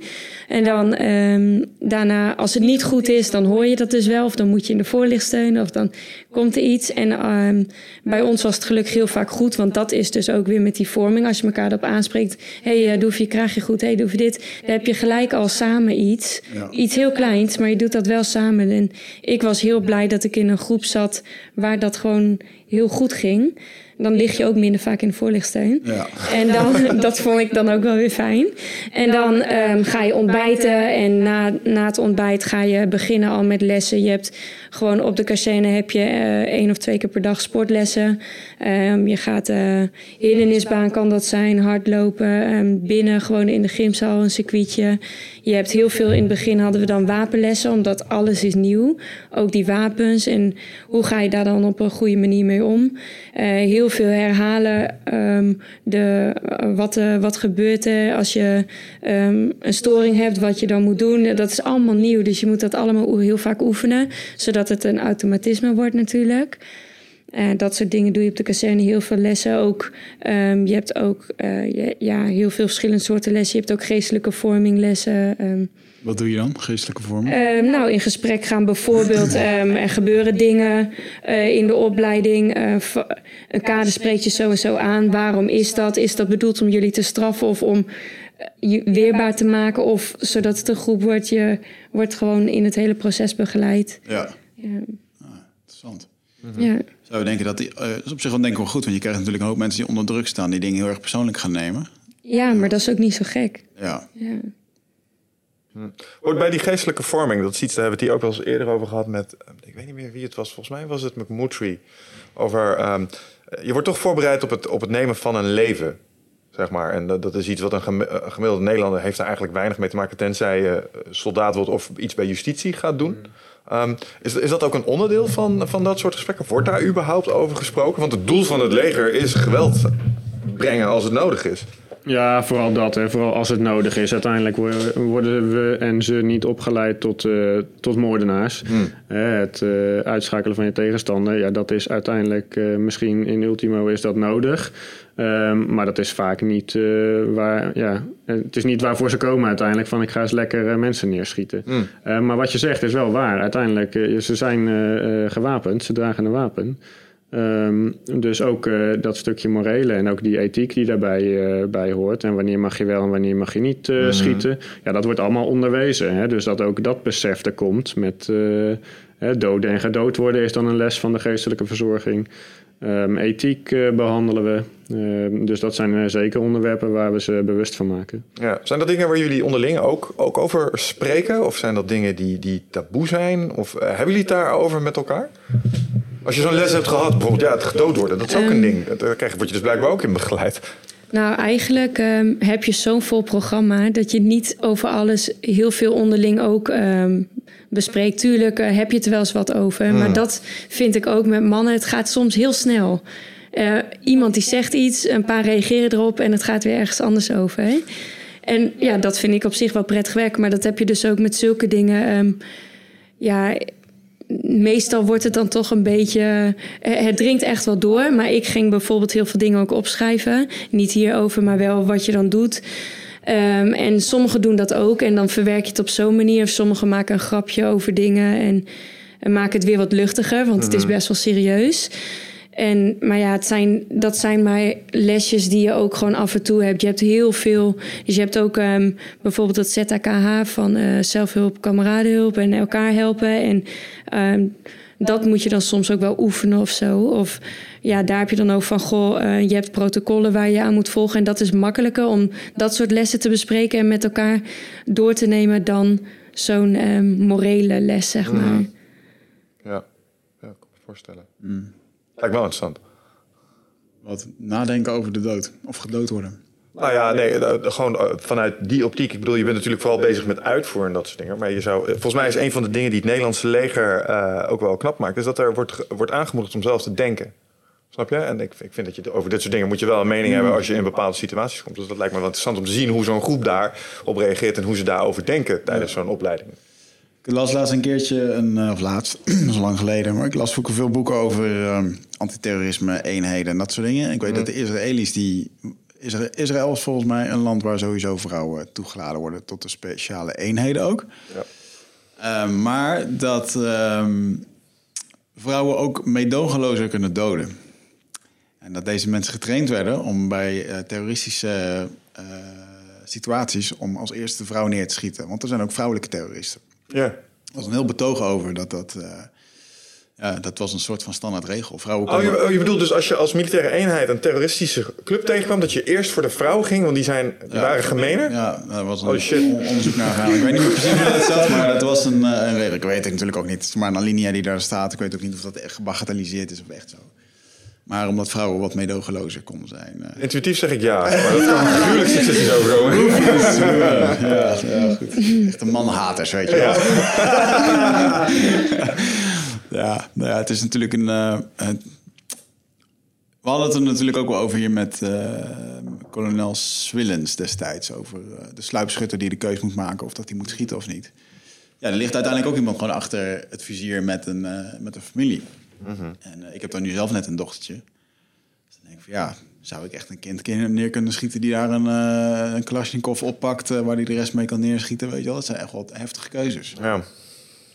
Dus dan zit ik, ben ik op zich wel blij dat we hier in de studio zitten. Zit jij vaak in je hoofd? Eh, neem je heel veel informatie tot je video's, podcast, boeken? Eh, nou, voel je niet schuldig, dat doen heel veel mensen natuurlijk. Hè, maar vaak zijn we op zoek naar antwoorden. Ehm, gaan we nog meer informatie tot ons nemen, terwijl ja, de antwoorden liggen toch echt in onszelf. En dat is iets wat we voelen met ons lichaam. Maar vaak zijn we zo erg in ons hoofd bezig ja, dat we dat ook niet meer, dat we daar niet meer echt goed bij kunnen. En dat is graag waar ik je voor uit wil nodigen. Voor Rite of Passage. 24, 25 en 26 mei is er weer een nieuwe editie. Voor mijn retreat voor persoonlijke ontwikkeling. Waarbij het thema echt is om uit het hoofd te komen in dat lichaam. Want dat is waar je alles ervaart. En ik wil dat je gewoon weer in contact komt met, met die, die intuïtie. Ehm, en dan gewoon een heel sterk eh, innerlijk kompas. Dat je gewoon weer weet waar je naartoe moet, wat je te doen staat. En dat je gewoon weer helderheid hebt over wat je wilt en hoe dat je dat gaat doen. En dat doen we middels eh, bio-energetische oefeningen, dynamische meditaties, een stuk shamanisme zit erin. Het enige wat er bekend is van het programma is dat er een zweethut in zit. Eh, en natuurlijk gewoon hands-on persoonlijk leiderschap. Eh, dit retreat krijgt een 9,2 gemiddelde van meer dan 331 deelnemers. Daar ben ik ontzettend trots op. Sterker nog, er is ook een money back guarantee. Vind je niks na drie dagen, krijg je gewoon je geld terug. Dus het enige risico dat je loopt, is dat je gelukkiger wordt. Klinkt dit als iets voor jou en durf je het aan? Dan zie ik je op Ride of Passage. Ga naar wichertmeerman.nl en klik op Retreat. Ja, dat we niet dagelijks in dat soort situaties terechtkomen. Maar toch, eh, ik kan me voorstellen dat je het er eh, in ieder geval over moet hebben. En nou ja, het- het- ik, ik begrijp dat het zwaartepunt er natuurlijk absoluut niet op ligt. Maar ja, nou ja, je kan... Stel, de, de beek mogen de pleuris uit en je moet met z'n allen die kant op. Dan zit je er ineens dus wel middenin. En dan moet je er op zijn minst een keer over gehad hebben. Ja, je moet erover gehad hebben, zeker weten hoor. En, eh, maar je hoopt uiteindelijk nooit in zo'n situatie te komen. Zeker niet als het over, eh, over kinderen gaat. En zeker als je dan zelf kinderen hebt. Ehm, maar ja, het is zeker waar. En ja, daarom trainen we ook allerlei verschillende scenario's. Jullie hebben dat misschien bij, eh, bij Marshof ook wel gezien. Ja. Ehm, en we zoeken ook echt mensen, en daar trainen we ze ook in, die zelf kunnen nadenken. Hè, want eh, vaak dan, eh, die mariniers die eh, komen als eerste komen ze de kamer binnen. En dan moeten ze gelijk handelen. Daar treffen ze een situatie aan, dat weet je niet van tevoren. Er is geen corporaal of sergeant, die staat nog ergens ver op de gang eh, om de boel te coördineren. Dus zij staan daadwerkelijk als eerste in die kamer en moeten die keuze maken. En dat, dat is in een split, split second is dat. Dat heb je bij Marshof misschien ervaren. Ehm, en dat is niet altijd die vent met die Kalashnikov, maar dat kan net zo goed een vrouw zijn. Of iemand met een mes, of met een handgranaat, of misschien wel meerdere mensen. Ja, dus je moet mensen hebben die constant kunnen switchen.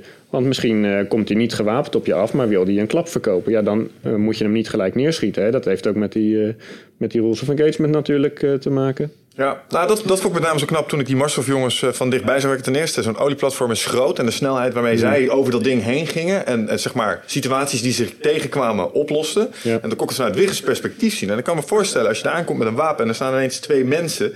Die gasten dachten, nou, ze wisten gewoon, ze moesten Wigert hebben. Die responstijd was zo snel. En ik zou wie van de eh, heeft hij, we zijn waren gewoon al bezig en Wigert, nou ja, je, hebt zijn, je kan op zijn kap zien, ze missen niet, zeg maar. En die andere gast die had helemaal niets. En misschien een beetje spray van wat er op hem eh, kapot geschoten was. Maar die snelheid waarmee ze dat doen, dat was echt heel erg indrukwekkend.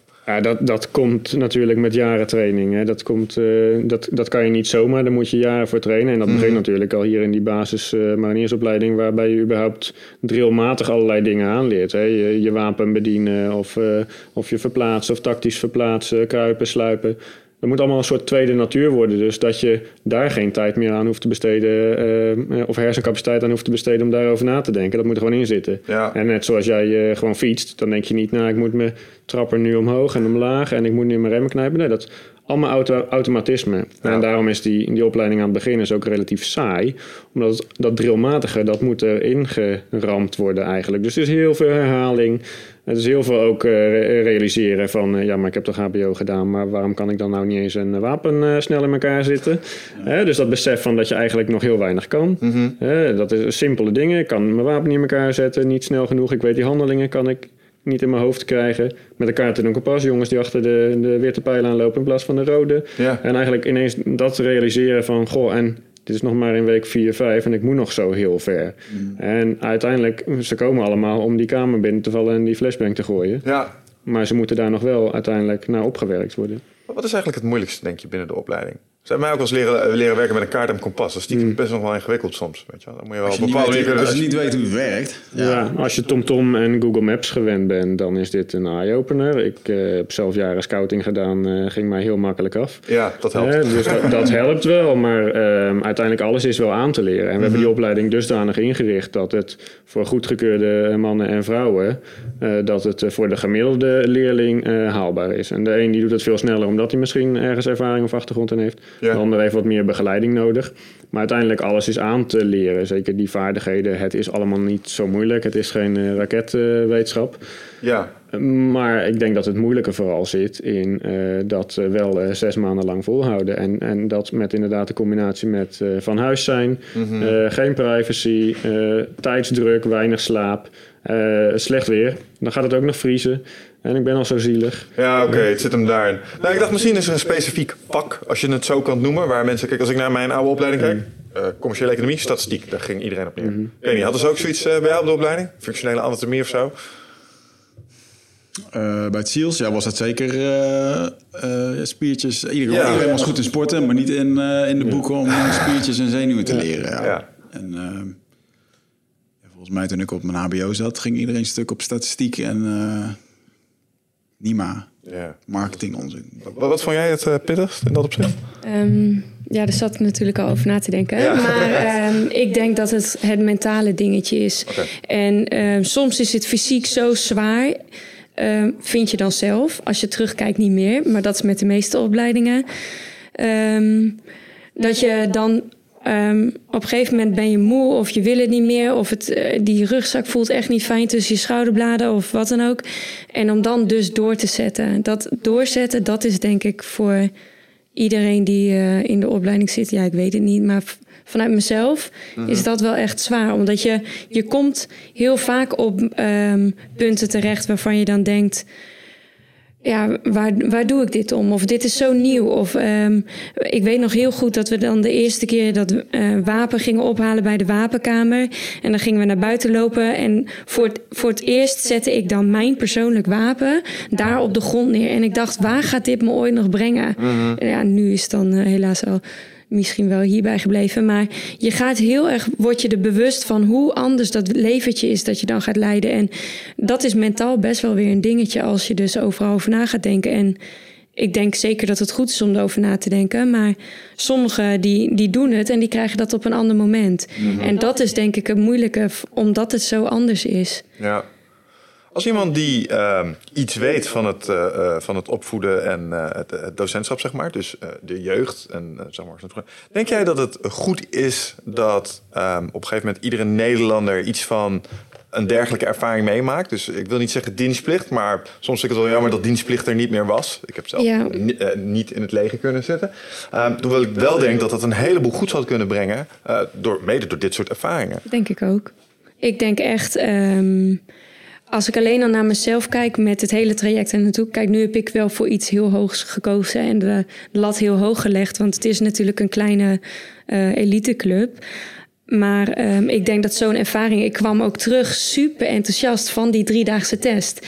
En ook al ehm, lukt het je misschien niet, alleen al even dat ervaren. En ik heb ook tegen mijn vriendinnen gezegd: het, ja, ik vind het zo mooi, zo'n mooie ervaring. Een vriendin van mij heeft toevallig net deze week voor de KCT geprobeerd, maar dit lukte niet. Maar goed, zij vond dat ook. Weet je, ze zei ook gelijk: ik had er meer van willen proeven. En, en ik heb nu vanaf januari al meegedraaid, dus ik heb echt wel wat gezien en ervaren. Maar ja, meer zou altijd goed zijn.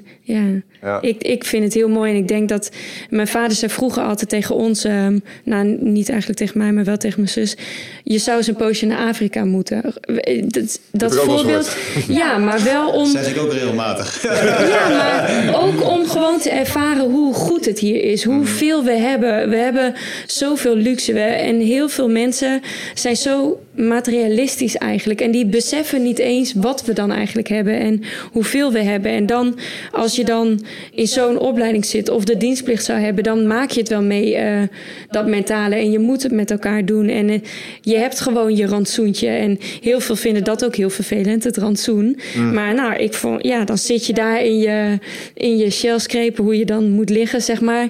En dan maak je je vuurtje aan en dan zit je lekker die zak te eten. Nou, dan, ja, oké, okay, het is geen uh, culinair hoogstandje, maar. En, en daar kan je ook nog wel weer discussies over hebben, over de voeding die je krijgt. Maar toch, je zit dan wel even en je krijgt lekker wat warms en je gaat gewoon hele kleine dingen waarderen. Ja. Als het dan zo s'nachts vroren en het is koud en je moet wakker worden en je hebt wacht. Nou, sommigen gaan dan gelijk weer slapen, maar je hebt ook honger. Dus nou, dan heb je een uur wacht gelopen en dan kan je misschien nog maar een uur slapen. Maar toch ga je eerst even je lekker warme kopje thee drinken. En dat voelt gewoon heel lekker in je lijf. En dan ga je lekker, ja, je bedje in en je waardeert gewoon hele andere dingen. Dat denk ik echt. En ik heb er maar, ja, wat ik zei, dit jaar alleen maar bij meegelopen. Maar nou ja, een douche ook. Ja, zo luxe. En vroeger weet ik wel, dan ging ik ook heel lang onder de warme douche. En oh, lekker. En nu denk ik, nou, gewoon even is goed genoeg. Mm. En ja, je wordt er denk ik wel heel dankbaar van. Ja, snap ik. Ja. Kijk jij je tegenaan, Jelle? Het, uh, het opnieuw instellen van uh, de dienstplicht? Nou ja, qua vorming denk ik inderdaad, uh, wat Mooske ook al zegt, dat dat heel waardevol is. En of dat nou een militaire dienstplicht of een maatschappelijke dienstplicht, gewoon het besef van iets voor iemand anders over hebben. Hè, uh, leren samenwerken, discipline, uh, en dat is alleen maar op tijd komen, zorgen dat je er netjes uitziet. Mhm. Omgangsvormen ook. Een stukje ook opvoeding misschien wel. hoe ga je met elkaar om en wat het taalgebruik alleen al als je dat af en toe hoort in, in de tram of in de bus.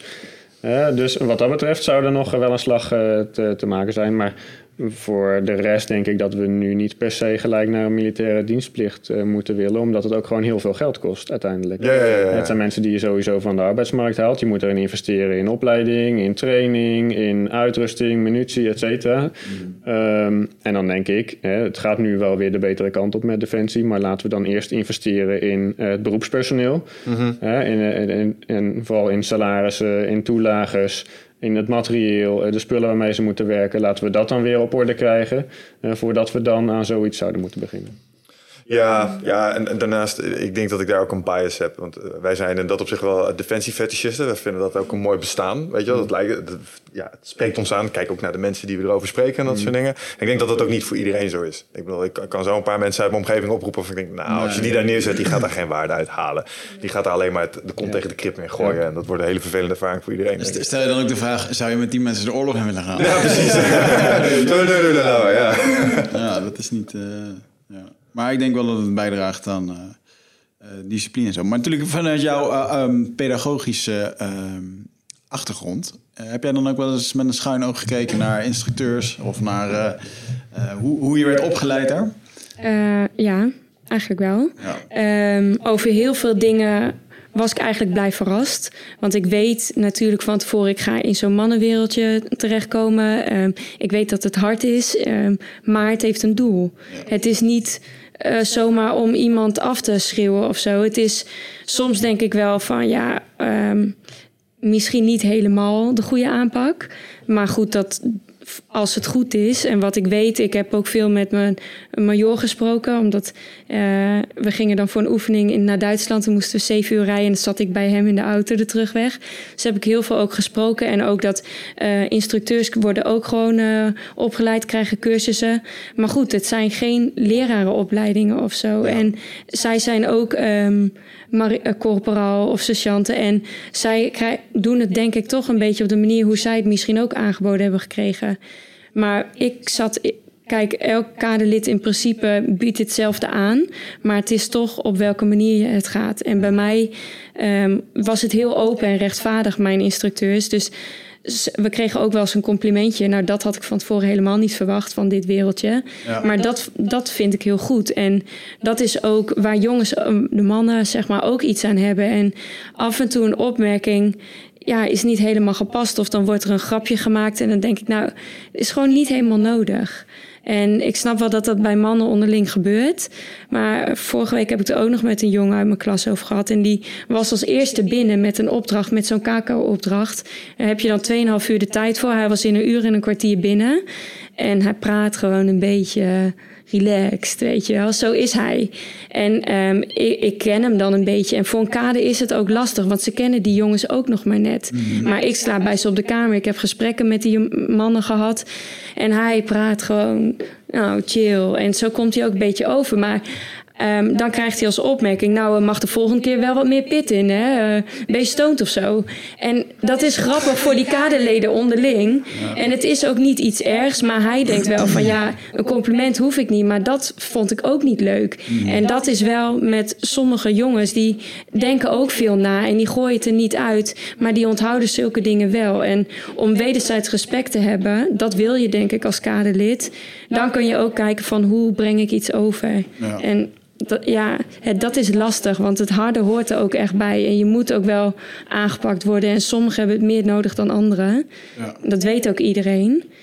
Maar ehm, ja, af en toe denk ik, ja, ja, maar dat denk ik sowieso met uh, schelden of iets. Dat hoeft gewoon niet. En soms hoort het er wel bij. Maar als iemand zegt van... Ah, goh, zit het misschien een beetje zo en zo... of dat je dan gelijk een uh, droplul of weet ik veel... Ja, dat staat gewoon nergens op eigenlijk, vind ik. Ja. Ik snap ook wel dat er niet echt ruimte is om hele gesprekken te gaan voeren met, nee. Wat, wat, wat, voel je nu? Nee, ja, is, nee, tuurlijk niet. Het, is gewoon niet fijn. Nee, maar sommige dingen... Um, weet ik gewoon uit ervaring van die mannen dat uh, dat ook gewoon soms niet hoeft. En ja, het zijn allemaal mensen. En, je, en in principe was ik gewoon super blij verrast met hoe het ging. En ook hoe ik daar werd opgenomen. En ook um, hoe ik dus naar de opleiding toekeek. Ik voelde me echt wel dat ik in goede handen was. Ja. En ook dat dat geschreeuw erbij hoort en waarom dat gebeurt. Ja. En dat zijn dus ook die lessen die je dan soms krijgt van... Waar, wat bedoelen we hiermee? Ja. Ja. Wat, hm? uh, ja, ik had nog één vraag over, over die, die, die opmerkingen, zeg maar. Toch wel iets wat, wat ik me kan voorstellen als je naar luistert, wat je afvraagt. Je komt als vrouw binnen in zo'n uh, mannenwereld. Heb je wel eens iets vrouwenvriendelijks naar je hoofd gegooid gekregen? Of wat je dacht van, dit, dit was een beetje ongepast, jongens? Uh, nee, dat niet. Ik heb alleen één keer gehad. Kijk, iedereen krijgt maatjes in in je groep. Je hebt mhm. altijd een paar jongens waar je meer mee optrekt. En die jongens bespringen elkaar. Die liggen lepeltje, lepeltje bewijzen van. Die doen... Doe je dan ook? Ja, ja nou, dat is alleen maar goed, denk ik. Als ze gewoon lekker hun ding doen. Maar ik heb me wel bewust heel erg daarvan afstand gehouden. En mhm. dat merkte ik gelijk in het begin na Tessel. Er was een jongen uh, die ik kende. Daar had ik een paar keer mee getraind, ook van tevoren. Want die kende ik dan van de vooropkomst. Kom je uit dezelfde buurt. En dan, daar trek je makkelijker naartoe. En um, um, op een gegeven moment was het heel koud en moet je opwarmen. En dan ga je zo zagen. Je houdt elkaars handen vast en je doet zo. Nou, dat was grappig, leuk. Het, het was gewoon normaal. Uh, we kregen het allebei weer warm. Het was goed. Maar toen in die week daarna liep ik uh, door de gang. Um, bij onze slaapzaltje, zeg maar. En dan stond hij daar zo pff, het overdreef te doen, alsof hij het heel zwaar had. Dus ik tikte hem zo aan van, nou, doe even, weet je wel. En hij moest wel om lachen, anderen moesten lachen. En één jongen zei wel gelijk, nou, als dat niet wat wordt... En dan denk ik van ja, ik heb die jongen ook aangesproken. Ik zei, doe dat soort opmerkingen maar gewoon niet. En dat is één keer gebeurd. En je moet gewoon, zeker als vrouw in die mannenwereld, ik kom daar ook voor de opleiding en voor werk, mhm. moet je heel duidelijk zelf je grenzen aangeven. Ja, ik moet bekennen dat me dat heel erg meevalt als ik dit zo beluister. Ja, ik had daar een ander beeld bij, heel eerlijk gezegd. Zo van, joh, uh, ja, ken een paar marines, ik weet hoe die gasten uit de hoek kunnen komen. Ja, die hebben zich Dat kunnen ze ook. Ja, ja maar dat, naar mij toe, kijk, ze, maken onderling ook wel eens wat grapjes. En ik weet dat de een ook meer voorstander ervan is, vrouwen erbij, dan een ander. Maar heel veel denken ook van, ja, als je toch gewoon doet en je doet wat wij ook doen, dan is het goed. Ja. En ja, sommigen die denken daar wat anders over, maar dat merk je niet. Hmm. Jij wou ook nog iets over zeggen, Jelle? Ja, ja ik wilde wel even reageren. Ja. Um, nou ja, ik denk dat we wat dat betreft aan Maruska een hele goede kandidaat hebben gehad als eh, eerste vrouw om dit zo uh, te ondervinden en te ervaren. Hè? Omdat zij ook wat, wat ouder is, wat wijzer en ook dingen makkelijk een plekje kan geven. Gelijk hmm. eventjes uh, de grens aangeven. Um, ik denk wat dat betreft alleen maar positieve ervaring ook vanuit onze kant. Ja. voordat ze begon hebben we een soort voorgesprekje ook gedaan met goh, ja, het is zowel voor jou bijzonder als uh, voor ons. Hè, waarin we ook hebben afgesproken van, god, dit hebben we bedacht over uh, legering, dit hebben we bedacht over haardracht. Maar wees je ook even bewust van in wat voor wereld je toetreedt. En mm -hmm. het is mhm. altijd een mannenwereld geweest met bepaalde cultuur, met bepaald taalgebruik ook. Um, en ja, probeer dat ook gelijk niet persoonlijk op te vatten. Hè? Als daar een keer wordt geroepen lopen met je kut, dan gaat dat niet alleen over jou. Dat roepen we nu eenmaal. dus, ja. En, en dat ook qua, qua taalgebruik en omgangsvormen. Ehm, ik denk dat uh, die instructeurs, dat bespreken we ook voordat ze een opleiding gaan draaien, uh, bespreken we dat met elkaar. En ik geef ook aan wat ik van ze verwacht. En daar hebben we het ook heel erg over, over respect en omgangsvormen. En noem de cursisten bij hun naam of gewoon marinier, uh, drie huppelde pup of cursist. Mm maar ga vooral niet scheldwoorden of, of dat soort dingen gebruiken. Um, maar het, het kan gebeurd zijn hè, dat, dat, uh, ja, dat dat toch gebeurt. Dat er instructeurs in de emotie, in de opwelling toch iets roepen. Um, die mannen die zijn dag en nacht uh, zijn ze met die cursisten bezig. Die hebben ook weinig slaap. Die hebben 25 leerlingen waar ze, waar ze voor moeten zorgen. Yeah. Um, in het begin van de opleiding. Dus ik geloof best dat er een keer een uitspraak gedaan is. Maar we moeten ook niet het beeld krijgen dat het constant schreeuwen, vloeken, schelden nee, is. Want dat is echt iedereen denkt in zo'n moment. Zeg maar. Ja, precies. Gunnery Sergeant Hartman. Dat is waar ja, iedereen aan denkt. Ja, precies. En we hebben de uitverkorenen hebben we natuurlijk een, een aantal jaar geleden gehad. Um, waarin dat beeld ook wel uh, zo werd gepresenteerd. Mm. Maar ja, ook dat kaderlid is een, echt een uitzondering ten opzichte van alle instructeurs. Ik heb er uh, bijna 70 rondlopen. Yeah. Um, dus dat is echt een uitzondering. En ook die documentaire, die had puur als doel die zware momenten, die knakmomenten inzichtelijk te brengen. In plaats van ook de leuke momenten. En ook ja. de, de goede gesprekken en de, de interessante lessen. En um, weet je, ook de succesbeleving. Dus dat verhaal, ja, dat was heel eenzijdig. Ja. En we zijn nu ook bezig. Uh, ik heb de opdracht gegeven om een, uh, een nieuwe soort voorlichtingsfilm te maken van de opleiding. Die wordt nu ook gefilmd zodat we ook aan uh, cursisten, voordat ze beginnen, hè, sollicitanten, dat we ook het goede beeld kunnen geven van de opleiding. Ja. Dus dat het inderdaad zwaar is, dat je in het begin niet zoveel kan, dat je gewoon in het veld weinig slaapt.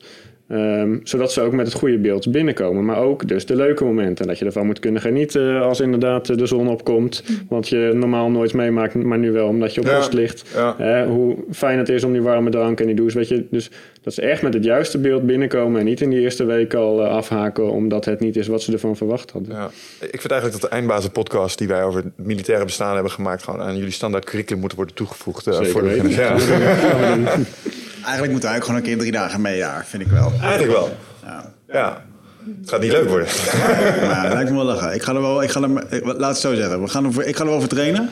Ik zeg niet wanneer ik het ga doen. Maar ik geloof wel dat ik dat binnen nu en twee jaar een keer... eh, We hebben het dan over mariniers of hebben we het over KST? nu, moet ik, nu moet ik op gaan Nu moet je gaan kiezen. Ja, nou, dan worden Ja, mensen ja. boos. Ja, kijk, het Korps Mannentroepen was natuurlijk wel de eerste met de aanbieding. Dus die, eh, dat leek me nog, eh, ook een bijzondere wereld, weet je wel. Eh, ik vind sowieso dat we nog een keer uitgenodigd moeten worden bij het KST om dingen op te blazen. dat, maar dat is een andere. maar ja, het lijkt me nog steeds wel lachen. Ik bedoel, ehm, als ik hier nu over zit te praten en jij zegt van ja, je bent 26 ben je te oud, dan denk ik, ah, kut, ik heb toch iets gemist. Dus het lijkt, het heb lijkt, het me wel heel erg gaaf om dat ja. te doen. Dus eh, eh, ja, we moeten gewoon maar weer, ja, laten we de belofte maar maken. Ik durf het al aan. Ga je mee? Ja, tuurlijk. Oké. Of we kapot gaan? Ja, nee, We gaan, we gaan het, het doen. gewoon doen. We gaan het doen. Ik zeg even niet wanneer, want ik heb net ook een. eh, ik ga, nee, ik, eh, maar daar ga ik een plan van maken. Eh, hoezo een plan? Wij kennen mensen. Ja, nee, zeker. Ja, Noël die mag mij onder handen nemen daarvoor. Ja. Ehm, even niet, ik weet even niet wanneer en hoe en wat, eh, omdat ik ook nog andere dingen gepland heb. Beetje in het verlengde daarvan. Ik heb een vraag aan jou. Ehm, ik hoorde jou zeggen over je training sowieso een paar dingen. Jij, eh, ik weet, eh, stond jij onder supervisie van wel? Omdat je zo keurig alles netjes aan het opschrijven was. Nou, zo. Dat is iets waar hij helemaal mee doodslaat. Dus, eh, Ja, ik heb eh, gewoon heel veel van die ehm, eh, boeken gelezen over, eh, ja, spiritueel ook wel, maar ook ehm, gewoon eh, boeken met eh, als je bepaalde dingen wil behalen, wat je dan kan helpen. En met mensen in gesprek geweest. En voor mezelf merkte ik gewoon dat ik. ehm, soms best wel streng ben voor mezelf. En als je dan alleen maar denkt van... ja, maar ik wil dit kunnen en ik wil dat kunnen... en je kan het niet relativeren met... oh, maar ik ben al wel vooruit gegaan, dat is positief... dan is dat veel lastiger. Maar hoe ik het gedaan heb was... Nou, eerst in mijn hoofd bedacht, ik ga ervoor trainen... en ik sportte altijd al wel, maar niet... Ja, ik sportte gewoon omdat ik het heel leuk vond... maar niet echt om per se sterker te worden of zo. Gewoon een beetje bijhouden. Toen heb ik... ehm, eh, online eerst een 16 weken trainingsschema gevolgd. Die gewoon op de site van Defensie was. Speciaal voor het Korps Mariniers. Dus dat je eh, een trainingsschema hebt naar die 2700 meter toewerkend. En naar die push-ups en optrekken. En dat begint dan ja, volgens mij twee, drie keer trainen in de week. En dat eindigt met zes keer trainen in de week. Dat heb ik gedaan en dat vond ik heel leuk en dat kon ik. Ehm, en daarna uh, houdt dat schema op? En Mhm. wat ga je dan doen? Want ik, wil, ik vond dat wel lastig om te bedenken of ik wel efficiënt genoeg trainde. Kon ik niet meer uit mijn trainingen halen dan wat ik deed. Dus ik ben heel veel gaan zoeken. Ook op Instagram vond ik dus ook de fancy trainingsschema van Noël. Ehm, en ehm, die heb ik wel van hem gekocht. De, Want hij heeft verschillende versies, een militair en een burger. En ik was burger, dus ik had de burgerversie gekocht. Uh, maar dat is uh, voor mij was dat toen ook nog best wel zwaar soms met gewichten. En ik vond de trainingsschema's van Elite Fit en uh, nog wat dingetjes had ik dan op Instagram gevonden. En die posten soms ook hun hele workout. Mm. En dan moet je binnen 40 minuten, dat is ook wel bijvoorbeeld bij die DTS. Uh, trainingen, maar dan moet je binnen 40 minuten zoveel rondes met bepaalde herhalingen. En Mm. het was niet met alle machines, maar heel veel uh, waar je echt uh, beweegt. Um, lunches, uh, Ja. boxjumps en heel veel herhalingen. En dat wisselde ik dan af, omdat ik dat heel leuk vond. Ja, en in de sportschool, ik ging wel eens met mijn neef, want alleen vond ik dan ook niet leuk. En mijn vriendinnen die waren al afgehaakt. En dan ging ik met mijn neef, maar die zei ook, nou, pff, het is wel hard werken hoor. En dan stonden we daar met z'n tweeën als idioten tekeer te gaan daar in die sportschool. Ja, basic fit ging ik heen. En heel veel doen gewoon ook wel harde training, maar heel veel met apparaten. En wij waren als het aan het springen en het rennen. En nou ja, dat, die trainingen, als ik nu ook teruglees soms in wat ik dan heb opgeschreven, wat ik deed, denk ik zo. Ik was wel echt uh, uh, goed bezig. En dan 100 boxjumps en dan niet die lage, maar de hoogste stand. En dan zoveel push-ups, zoveel dit, zoveel dat. En uiteindelijk um, uh, helpt het je allemaal wel heel goed. En ja. dat trainingsschema heb ik nog steeds thuis liggen, dus kan ik doen. Ja. En dan uiteindelijk, ja, als ik dan mijn contract getekend had, dat ik alle testen gehaald heb. Toen ik alle testen gehaald had, uh, heb je weer een trainingsschema gekregen vanuit de mariniers. Um, helemaal vanaf dat moment 12 weken nog de voorbereiding tot de opleidingsstart. En op het einde uh, train je daarbij 28 uur per week. Dus wow. dat is ook met marsen erbij, want ja. dat moet je ook oefenen. Um, maar dat, dat vond ik prima. Ik was ook met die bergtocht, had ik gedaan met bepakking lopen. En, en dan staat er gewoon in met hoeveel gewicht je moet trainen, hoe lang je moet lopen, hoe snel je moet lopen. Uh, ook zwemmen zit daarbij. Want je hebt ook bij die driedaagse keuring heb je ook al een zwemtest. En dat oefende ik ook wel van tevoren. Ja. Maar bij die driedaagse test ben je gewoon moe. Want het is pas op de derde dag. En ja. dat zit allemaal in dat trainingsschema. En dat vond ik ook heel prettig. Ja, mm. ja. ja nou, oké, okay, cool. Dus je, je, hebt al je trainingsresultaten uh, opgeschreven. Maar ik hoorde je ook wat dingen zeggen over je andere doelen opschrijven. En, en dat doe je ook, naast dat, trainingsdoelen?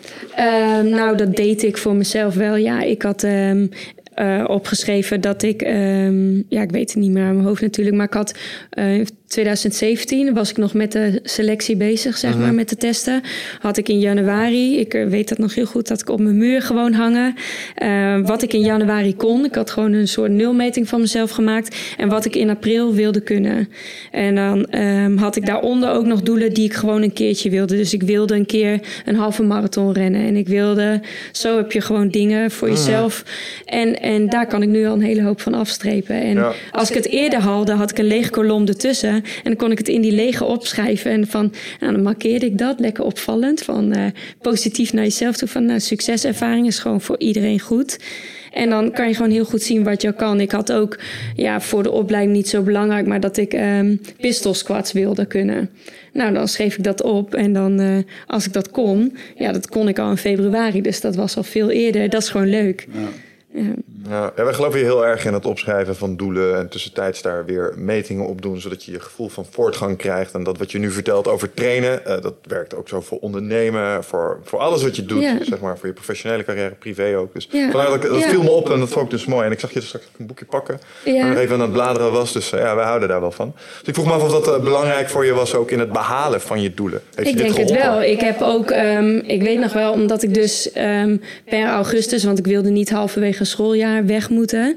Dus ik had per augustus mijn baan in het onderwijs opgezegd. En dan ben ik weer vier maanden eh, thuis gaan wonen bij mijn ouders, te- totdat de opleiding begon. En daar ben ik wel veel weg geweest. Maar af en toe was ik thuis. En daar heb ik, ik kom uit een groot gezin. Dus uh, mijn broertje en zusjes, iedereen woonde toen toevallig net weer eventjes thuis. Dus dat was heel gezellig. Maar ik, ik ben ook gewoon om mezelf maar in mezelf te gaan vertrouwen. Ben ik gewoon ook lijstjes gaan maken van, um, nou ja, niet helemaal smart, maar wel van um, niet ik wil dit gaan halen, maar ik ga het halen. Uh -huh. En ik riep op een keertje eens een keer gewoon hardop. Ik was helemaal happy en ik riep, ik kan het, ik kan het, ik kan het. En ik schreeuwde het best wel hard. En mijn broertje die kwam naar mijn kamer toen. Ja, die is twintig en een stoere jongen. Die zei, wat ben jij nou weer aan het doen? Want die is helemaal gestoord. Ik zei, ja, ik kan het gewoon. Ik ga gewoon die opleiding doen. En als je maar dat tegen jezelf blijft zeggen. Je, je gedachten zijn gewoon zo belangrijk in hoe je tegen jezelf praat. Mm. En als je zelf al een beetje aan gaat twijfelen. En nou ja, dit zit niet helemaal goed. En misschien haal ik het daarom niet. Dat zijn angsten. En ik wilde dat niet. Ik wilde niet in die angsten geloven. Dus riep ik het maar gewoon lekker. En het werkte. Ja, ik heb wat ik wilde behalen. Ja, nu dan niet die beret. Maar daar heb ik vrede mee. Ik heb heel veel geleerd en bereikt. En, ja. Ja. Als je nou kijkt naar het allermooiste moment van heel, heel, de, heel deze gebeurtenis. Ja, ik denk dat ik zoveel mooie momenten heb gehad. Um, ook in de groei in mezelf daar naartoe. Dat één moeilijk, één ding kiezen kan haast niet. Dan doe je niet de andere ook recht aan. Maar ja, wat, ik, wat voor mij heel duidelijk werd, is gewoon doen waar je je goed bij voelt dat dat gewoon echt wel heel belangrijk is. En ik denk dat er heel veel mensen nog gelukkiger zouden kunnen worden als ze toch nog iets beter naar zichzelf luisteren. Want eigenlijk diep van binnen weet je heel vaak wel of iets nou goed zit of of dat nou met sporten is, of een relatie, of een werkplek, of een uh, buurman die eigenlijk iets gezegd heeft. Je kan altijd op iets terugkomen. Net als dat, um, trouwens nog een voorbeeldje, dat is ook gebeurd.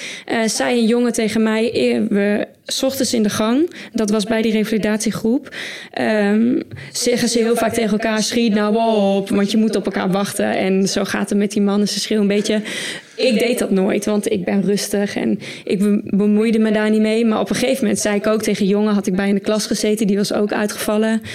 Uh, zat, zei ik, schiet nou op. En toen kreeg ik gelijk, hallo, je bent mijn moeder niet. En toen dacht ik, oh, ik wist niet zo goed wat ik ermee aan moest. Hè? En, en toen heb ik er tijdens dat ontbijt heel de tijd over na zitten denken. En ik dacht, moet ik hier nou iets van zeggen of niet? Want eigenlijk vond ik het helemaal niet leuk. En dit was de allereerste keer dat zoiets gebeurde met vrouw zijnde, zeg maar ja, het zat me niet helemaal lekker. Dus na het ontbijt uh, liep ik alleen met hem in de gang. Dus ik wachtte wel mijn momentje af dat hij alleen was. Ik zei, hey, uh, ik, ik vond het toch niet helemaal fijn dat je dat zei. Want iedereen schreeuwt hier tegen elkaar. En nu zeg ik het één keer en dan krijg ik gelijk zo'n opmerking. Ja, daar hou ik niet van. Nou, en dan is hij zei, ja, ja, oké, snap ik ook wel. En hij was gewoon zagrijnig omdat hij uit bed moest. Waarschijnlijk gewoon een beetje ochtendhumeurtje. Maar dat gewoon voor jezelf en naar jezelf luisteren. En ook al gebeurt er iets of een situatie wat niet helemaal fijn is, je kan er echt altijd op terugkomen. En als dat voor jezelf goed voelt, daarna was het opgelost en zat het niet meer in mijn hoofd. En als je naar jezelf luistert, dan zitten geen nare dingen in je hoofd. En, ja. Schemert hier ook wel een beetje jouw interesse in uh, de boeken die je hebt gelezen? Hoor. Je, je zei daar straks al iets van, uh, ik heb best wel wat boeken gelezen, ook wel spirituele boeken. Ja. Dit klinkt allemaal best wel mindful. Ja, ik vind dat heel leuk om mee bezig te zijn. En ik heb nu zelf gemerkt dat als je dus daarmee bezig bent dat het je ook wel ergens kan brengen. Mm-hmm. En dat je dus, wat ik tegen die kinderen op school hoor je heel vaak met kinderen, ja, je moet gewoon doen wat je wil. En dan denk ik, ja, doe je het zelf wel. En dan ja. daardoor met, met kinderen ga je heel vaak, als je goed naar ze kijkt, realiseren van. Goh, ze bekijken dingen zo simpel en wij doen het allemaal zo moeilijk, maar eigenlijk is het voor ons net zo simpel. Ja. Als je er maar naar luistert en wat mee doet. Of durf te doen met Durf te doen, ja. ja. Ik denk dat een heleboel mensen het stiekem allemaal wel weten. Van, ik zit hier niet goed of ik moet iets aanpakken. En dan is het toch moeilijk om die eerste stap... Uh, ja, en als ze het dan zien, bijvoorbeeld in mijn omgeving, mijn moeder die wilde ook gewoon bepaalde dingetjes, dat is heel dichtbij. Mm Maar doordat zij um, die oefeningen ging doen, is ze en blij, blijer met haar lijf, terwijl ze er gewoon goed uitzag. Maar en, en ze straalt wat anders uit, want je voelt je anders. En als je zelf sterker bent um, in je lijf uh, door goed ervoor te zorgen of mentaal door ook daar tijd voor te nemen om mee bezig te zijn. Mm -hmm. Ik denk dat dat alleen maar positief uh, Ja, nou, daar heb ik nog een vraag over. Denk je dat je anders gaat denken op het moment dat je gaat doen? Of moet je eerst helemaal goed in je vel zetten voordat je tot actie overgaat? Uh, ik denk dat je gewoon, als je start uh, en je, er zit je iets een beetje dwars, dan ga je niet moeten wachten tot het moment. Je moet eraan beginnen en dan ervaar je het. En als je dan dus dingen gaat opschrijven, dan zie je het ook terug, je progressie. En ik denk dat je pas je helemaal goed gaat voelen als je gaat doen. Dat denk ik namelijk ook. Ja.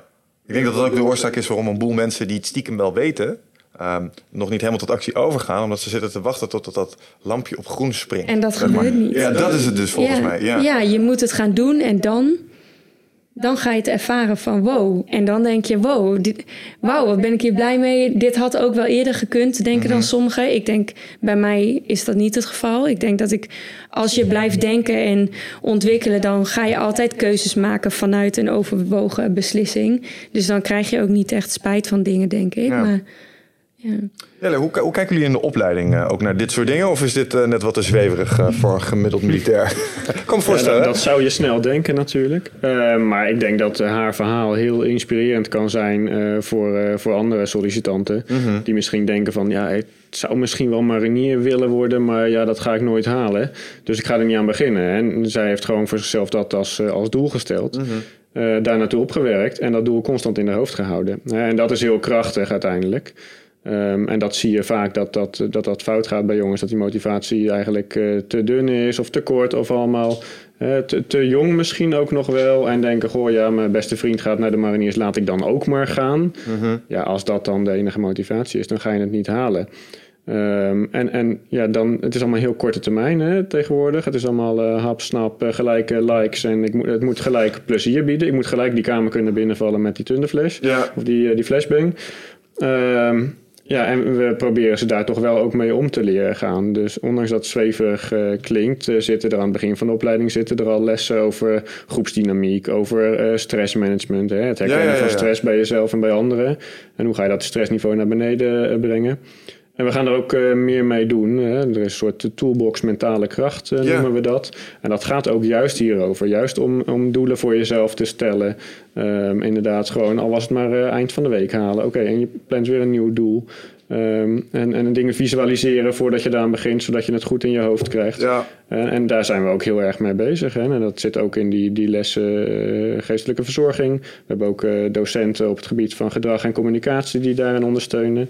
Het gaat ook over elkaar feedback geven, mm. over uh, nou, wat achtergronden van elkaar leren kennen. Waar komen ze nou vandaan? Wat, wat is er nou achter, uh, achter dat, dat kale hoofd en dat groene pak? Wat zit er nou nog veel meer achter?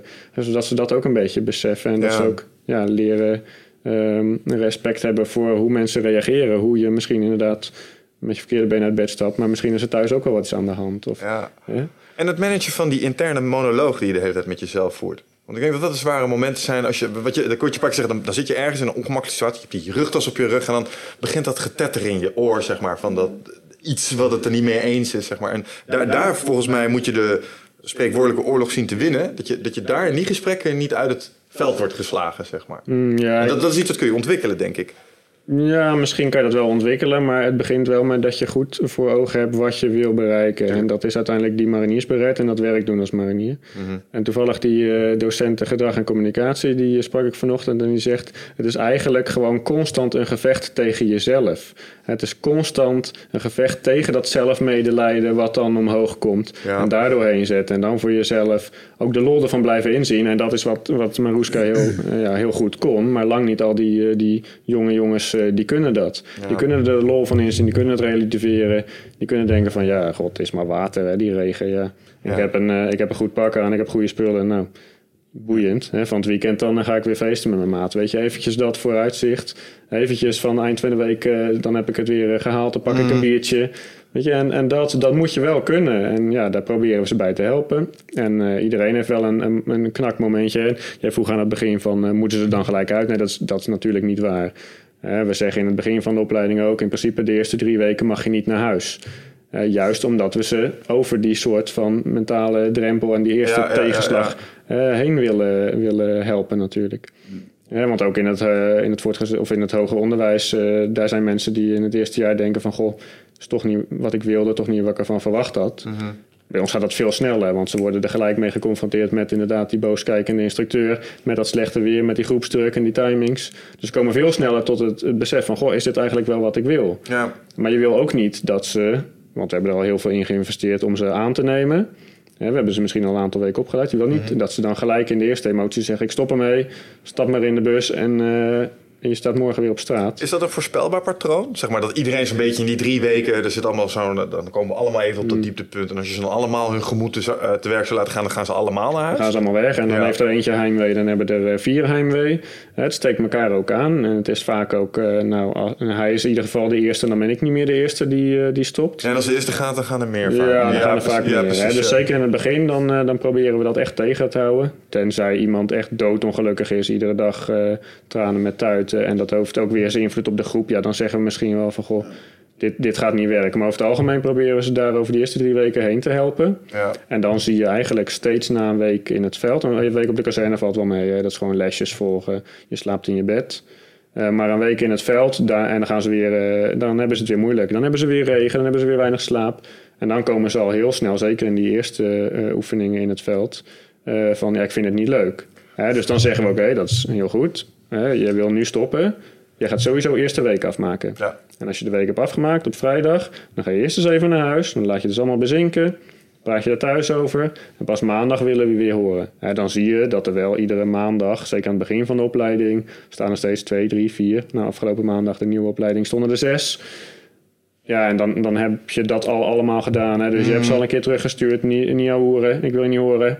Eh, en je hebt ze al de week laten afmaken. Je hebt ze al het weekend. Maar ja, op een gegeven moment dan zit Ik dat zo dat in je dat, hoofd. dat dat wel helpt hoor. Als je instructeurs hebt die helemaal, ah, jochie toch, weet je wel. Ja, is ook heel zwaar, weet je wel. Dat, dat Ja. gaat niet helpen. Ik denk dat het heel erg helpt als er dan iemand een beetje nors staat te kijken van, waar heb je het over? Kom, ga terug Ja. de tent in. Tenminste, dat zou bij mij wel heel goed werken. Ik heb heimwee alleen nooit te goed begrepen. Dat zat ik me dus net af te vragen. Nooit, dat weet is je. blijkbaar een ding. Ik heb Heimwee. vroeger werd ik door mijn ouders op, op kamp gestuurd. Ging ik een week zeilen of zo'n survival kamp in Ardennen en dat soort dingen. Eigenlijk deed ik gewoon een marineer shit toen ik 12 was. Maar eh, dat echt gewoon eh, ja, mensen na drie dagen eh, helemaal in paniek dat ze thuis misten. En weet je, zelfs zes weken bij een Indiaanse stam waar geen elektriciteit was, heb ik het prima naar mijn zin gehad. Ja, heb ik momenten gehad dat ik dacht, nou, Ja. het fijn zijn om een warme douche te hebben. Maar, nou ja, ik vind het wel... je weet dat je weg bent, je weet dat je ervoor hebt gekozen en dan is dat gewoon prima. Ik heb nooit... Ah, er zijn, ja, kijk, jij hebt dat gedaan. Ik ging met scouting ging ik ook op kamp en ik ging kamperen. Maar er zijn genoeg jongens die dat nog nooit gedaan hebben, of, of meisjes. Ja. Hè, die hebben misschien nog nooit gekampeerd. Die zijn alleen maar all-inclusive op vakantie geweest.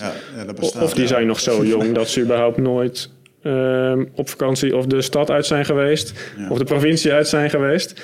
Dus ja, dan kan je in de selectie kan wel vragen, heb je last van heimwee? Nou, nee, ik heb nog nooit last van heimwee gehad. Nee, dat klopt, want ze hebben nog nooit zo'n situatie gehad. Ja, En ja. ja, dat word je ineens in de opleiding mee geconfronteerd van... eh, niet per se het missen van papa en mama, maar het is ook het missen van alle leuke dingen die je vrienden wel doen. De festivals en de vrijheid eh, die ze hebben en het gamen wat ze altijd eh, deden. Weet je, dat, dat hele missen. En vaak is dat, ehm, het sowieso hoor, met, eh, met jongens die zelf de handdoek in de ring gooien, is het vaak een combinatie van factoren. Ja, dus het is en dat missen, het is ook vaak eh, toch wel fysiek achterlopen. Ja. ja, misschien ook wel een, een, een vriendin die zegt van ik heb liever niet dat je marinier wordt. Of geen steun van de ouders. Of, ja, of het juist alleen maar doen omdat eh, papa eh, graag wil dat ze ook marinier worden. Ja. Dus ja, je ziet dat er vaak wel een combinatie van factoren is waarom mensen stoppen. Ik weet niet hoe jij dat ervaren hebt. Ja. Nou, dat herken ik wel allemaal heel erg. Want ehm, ik zeg ook wel eens... Ja, ik weet natuurlijk niet hoe het allemaal gekomen is... maar ik ben opgegroeid op een boerderij.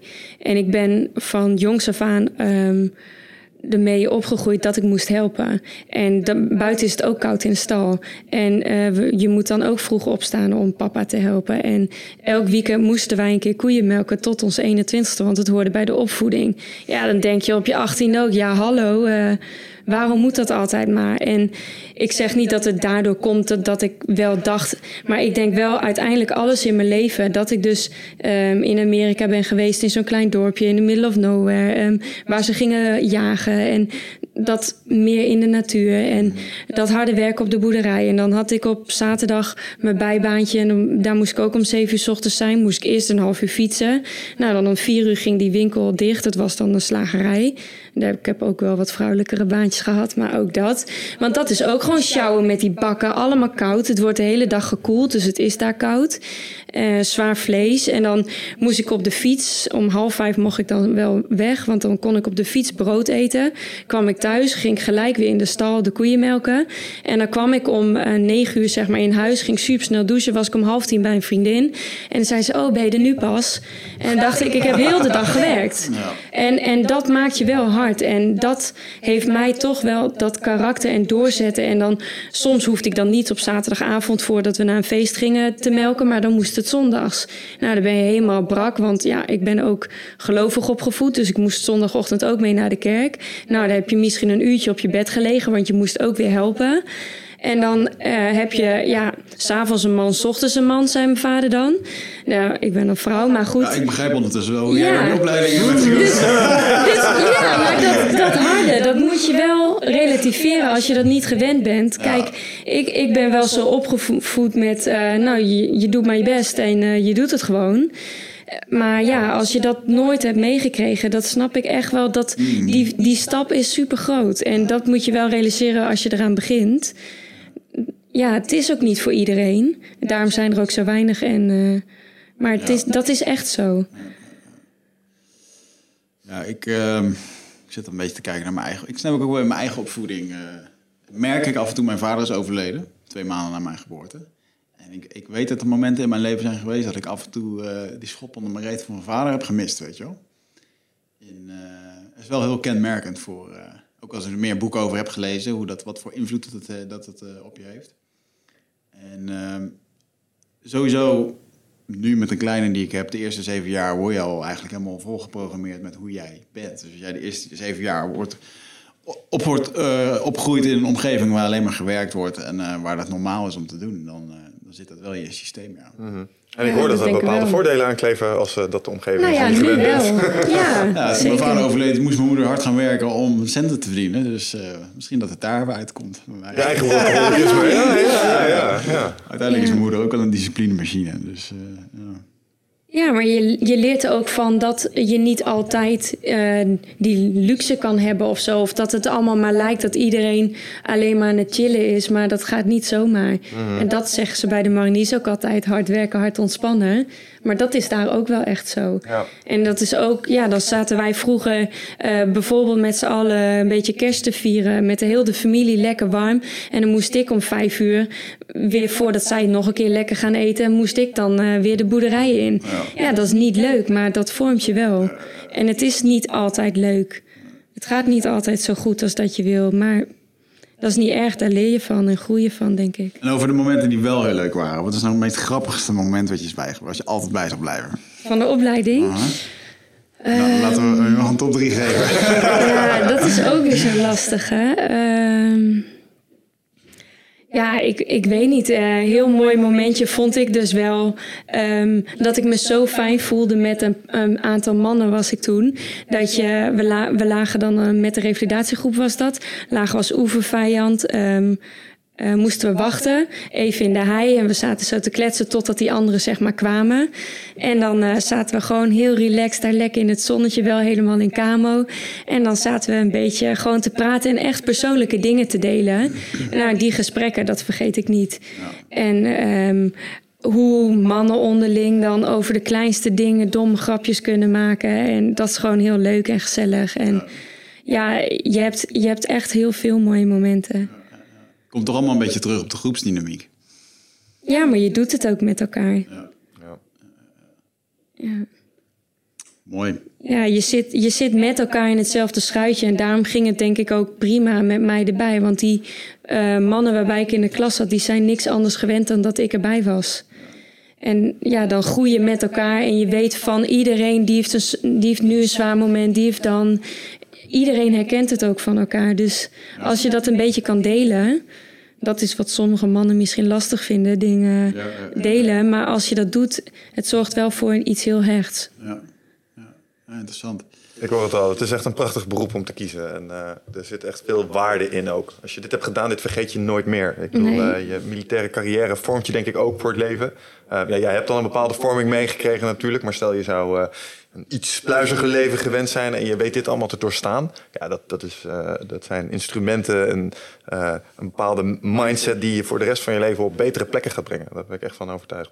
Ja. Ja, ik denk dat ook wel. Kijk, wat je ook ziet, zeker bij het, bij het Korps Mariniers, we hebben het dan niet over ex-mariniers, maar over oud-mariniers. Mm -hmm. Eens marinier, altijd marinier, ja. dat is ook zo'n mooie kreet. Maar dat, dat zie je ook echt je, je, in, in online communities of, uh, of, of uh, contact oud-mariniers. Uh, ja, er zit zo'n hechte uh, betrokkenheid nog bij het korps. Ook al zijn ze er al 20 of 30 of 40 jaar uit. Mm -hmm. Hè, ze hebben altijd nog dat ze marinier zijn en die baret hebben. En dat, dat is daar zo in. Ja, dat DNA is er eigenlijk in ge, ja, ge, gepompt. Ge, ge, ja. weet je? Nog net niet gebrainwashed. Nou, gebrainwashed, maar het is echt, dat zit er zo diep in en dat ja. komt er nooit meer uit. En dat is echt die vorming, die begint al hier in, uh, hier in de opleiding en dat gaat verder in, in al die uh, mooie trainingen die we natuurlijk doen. En, en dat maakt het heel krachtig. En, en, dat is ook een heel krachtig netwerk uiteindelijk van al die uh, oud-mariniers, waar je uiteindelijk weer op terug kan vallen als je ja. eruit bent. Uh, dat zoekt elkaar ook weer op. Die hebben ook steun aan elkaar. Die ondersteunen elkaar ook als het uh, minder, minder goed gaat met, met een individu. dat, is, dat is schitterend om te zien. Joh. Dat is de brotherhood, hè? Ja, ja, zeker weten. En ja, het is, ik vind het altijd weer machtig mooi om te zien hoe, hè, als ze komen binnen, inderdaad, als een groep met allemaal van die spijkerbroeken individuen. En aan het eind van de opleiding, daar zie je daar gewoon echt een krachtige groep staan. Wat Maroeska ook zegt, ze kennen Mhm. elkaar door en door. Ja, daar zijn echt vriendschappen voor de rest van hun leven worden daar gecreëerd. En er staan echt gewoon andere mannen en hopelijk ooit uh, vrouwen voor je. Ja. Die gewoon op een andere manier ook uit de ogen kijken. En ja, de, de, zo krachtige vorming. Ja, want jij had er bijna ook een sisterhood van gemaakt. Uh, zijn er in dat... Ja, ja dat, zou, uh, dat zou ik wel mooi vinden, ja. ja. Want ik denk dus als je goed voorbereidt en je, je hebt gewoon een reëel beeld waar je aan begint en je weet dat wil ik en daar ga je voor. Dat het niet uitmaakt of je man of vrouw bent, maar dat je gewoon moet doen wat je moet doen. Ja. Ja. Ik weet niet hoe jij het ziet, Wicht. Ik denk dat als jij je middenvoetsbeentje niet had gebroken... dat je dit gewoon echt met vlag en wimpel uh, had volbracht. Nou, soms zeggen mensen dat wel tegen me. Maar ik denk nu ook um, dat ik het nu met alle verstanden... en wat ik graag zou willen, dat de keuze wel goed is. Omdat ik ook wel weet... Ik hoef het niet te bewijzen, want diep van binnen weet ik wel... dat ik me er wel doorheen had geknokt Ja. als het uh, zo ver zou zijn gekomen. En ik denk dat je aan andere vrouwen nu ook hebt laten zien dat het gewoon te doen is. Dat, denk, dat hoop ik. En daar gaat het korps Dat ook hoop van ik, ja. genieten. Dus uh, ja, mooi. Ik denk dat je, je hebt een bepaalde uh, overtuiging die je in je spraak meedraagt. Die, uh, ja, die absoluut laat zien dat je wel wist waarmee je bezig was. En, uh, ik denk dat je een grote inspiratie gaat worden voor een hele hoop mensen die het nog gaan proberen. En ja, ik zit alleen maar te denken, ja, wat ga je nu doen? Ik denk dat jij gewoon op een podium moet gaan staan en je moet hier wat mee gaan doen. Dit is een gouden formule om, om mensen te helpen die überhaupt al met, le met levensuitdagingen zitten. Uh, wat moet ik gaan doen? Kan ik het wel? Al dat soort dingen. Dat, zijn, uh, dat hele scala hebben we hier aangeraakt. En ik denk dat je daar een prima voorbeeld voor bent om uh, te laten zien dat je het gewoon kan. En dat je het moet doen. Dank je wel daarvoor. Dank je wel, ja. Ik uh, denk dat we tot een einde zijn gekomen. Want, uh, Volgens mij uh, ja, op de twee uur. De, de tijd vloog weer, zoals altijd. En, ehm, is er nog een laatste ding wat jij wil vertellen aan ehm, degene die ehm, uh, geprikkeld is door jou, door dit gesprek, uh, die zegt van nou, ik wil dit ook wel gaan doen. Wat is het laatste advies wat je wil, uh, wil meegeven? Um, ja, denk er gewoon goed over na en bereid jezelf goed voor, want dat scheelt echt een hele hoop. En het, is, het is echt wel heel anders dan bijvoorbeeld gewoon het juf zijn of wat je ook maar hier doet. Je kan het van tevoren niet voorstellen hoe het allemaal echt is. Dat moet je ook ervaren. Maar als als ze ergens mee zitten, ze kunnen me altijd benaderen. Dus uh, ja, ik sta er heel veel open om anderen te helpen. En kijk, nu is het helaas mij niet gelukt. Maar ik geloof er echt in dat er heel veel zijn waarbij het wel kan lukken. En ja, als dat helpt om tips of iets te krijgen, dan uh, doe ik dat graag. Top. Heb ik nog een laatste vraag voor Jelle. Stel, uh, je zit het te beluisteren en je denkt, holy shit, I gotta get in on this. Waar gaan mensen naartoe als ze hiermee willen starten? Dit, uh, nou, uh, het liefst zo, zoveel mogelijk, want we hebben heel veel nieuwe mariniers nodig die allemaal dezelfde mindset hebben als Maruska. Man, vrouw, maakt mij niet uit als het mm. tussen die oren maar goed zit. Zorg dat je ook fysiek goed laat, laat voorbereiden of begin je wilt te trainen. Mm. maar hou vooral dat doel voor ogen dat die, die beret, dat je die op wil zetten. En dat is echt haalbaar. Er zijn er genoeg uh, voor gegaan. Uh, die gaan naar uh, werken bij defensie.nl. Yes. Daar staan de vacatures en inderdaad de trainingsschema's. En dan gaat het helemaal goed komen. Ik zie ze graag komen. Ja, dat geloof ik graag. Wij ook. Alright. Dankjewel voor jullie komst. Tot de volgende weer. En ciao.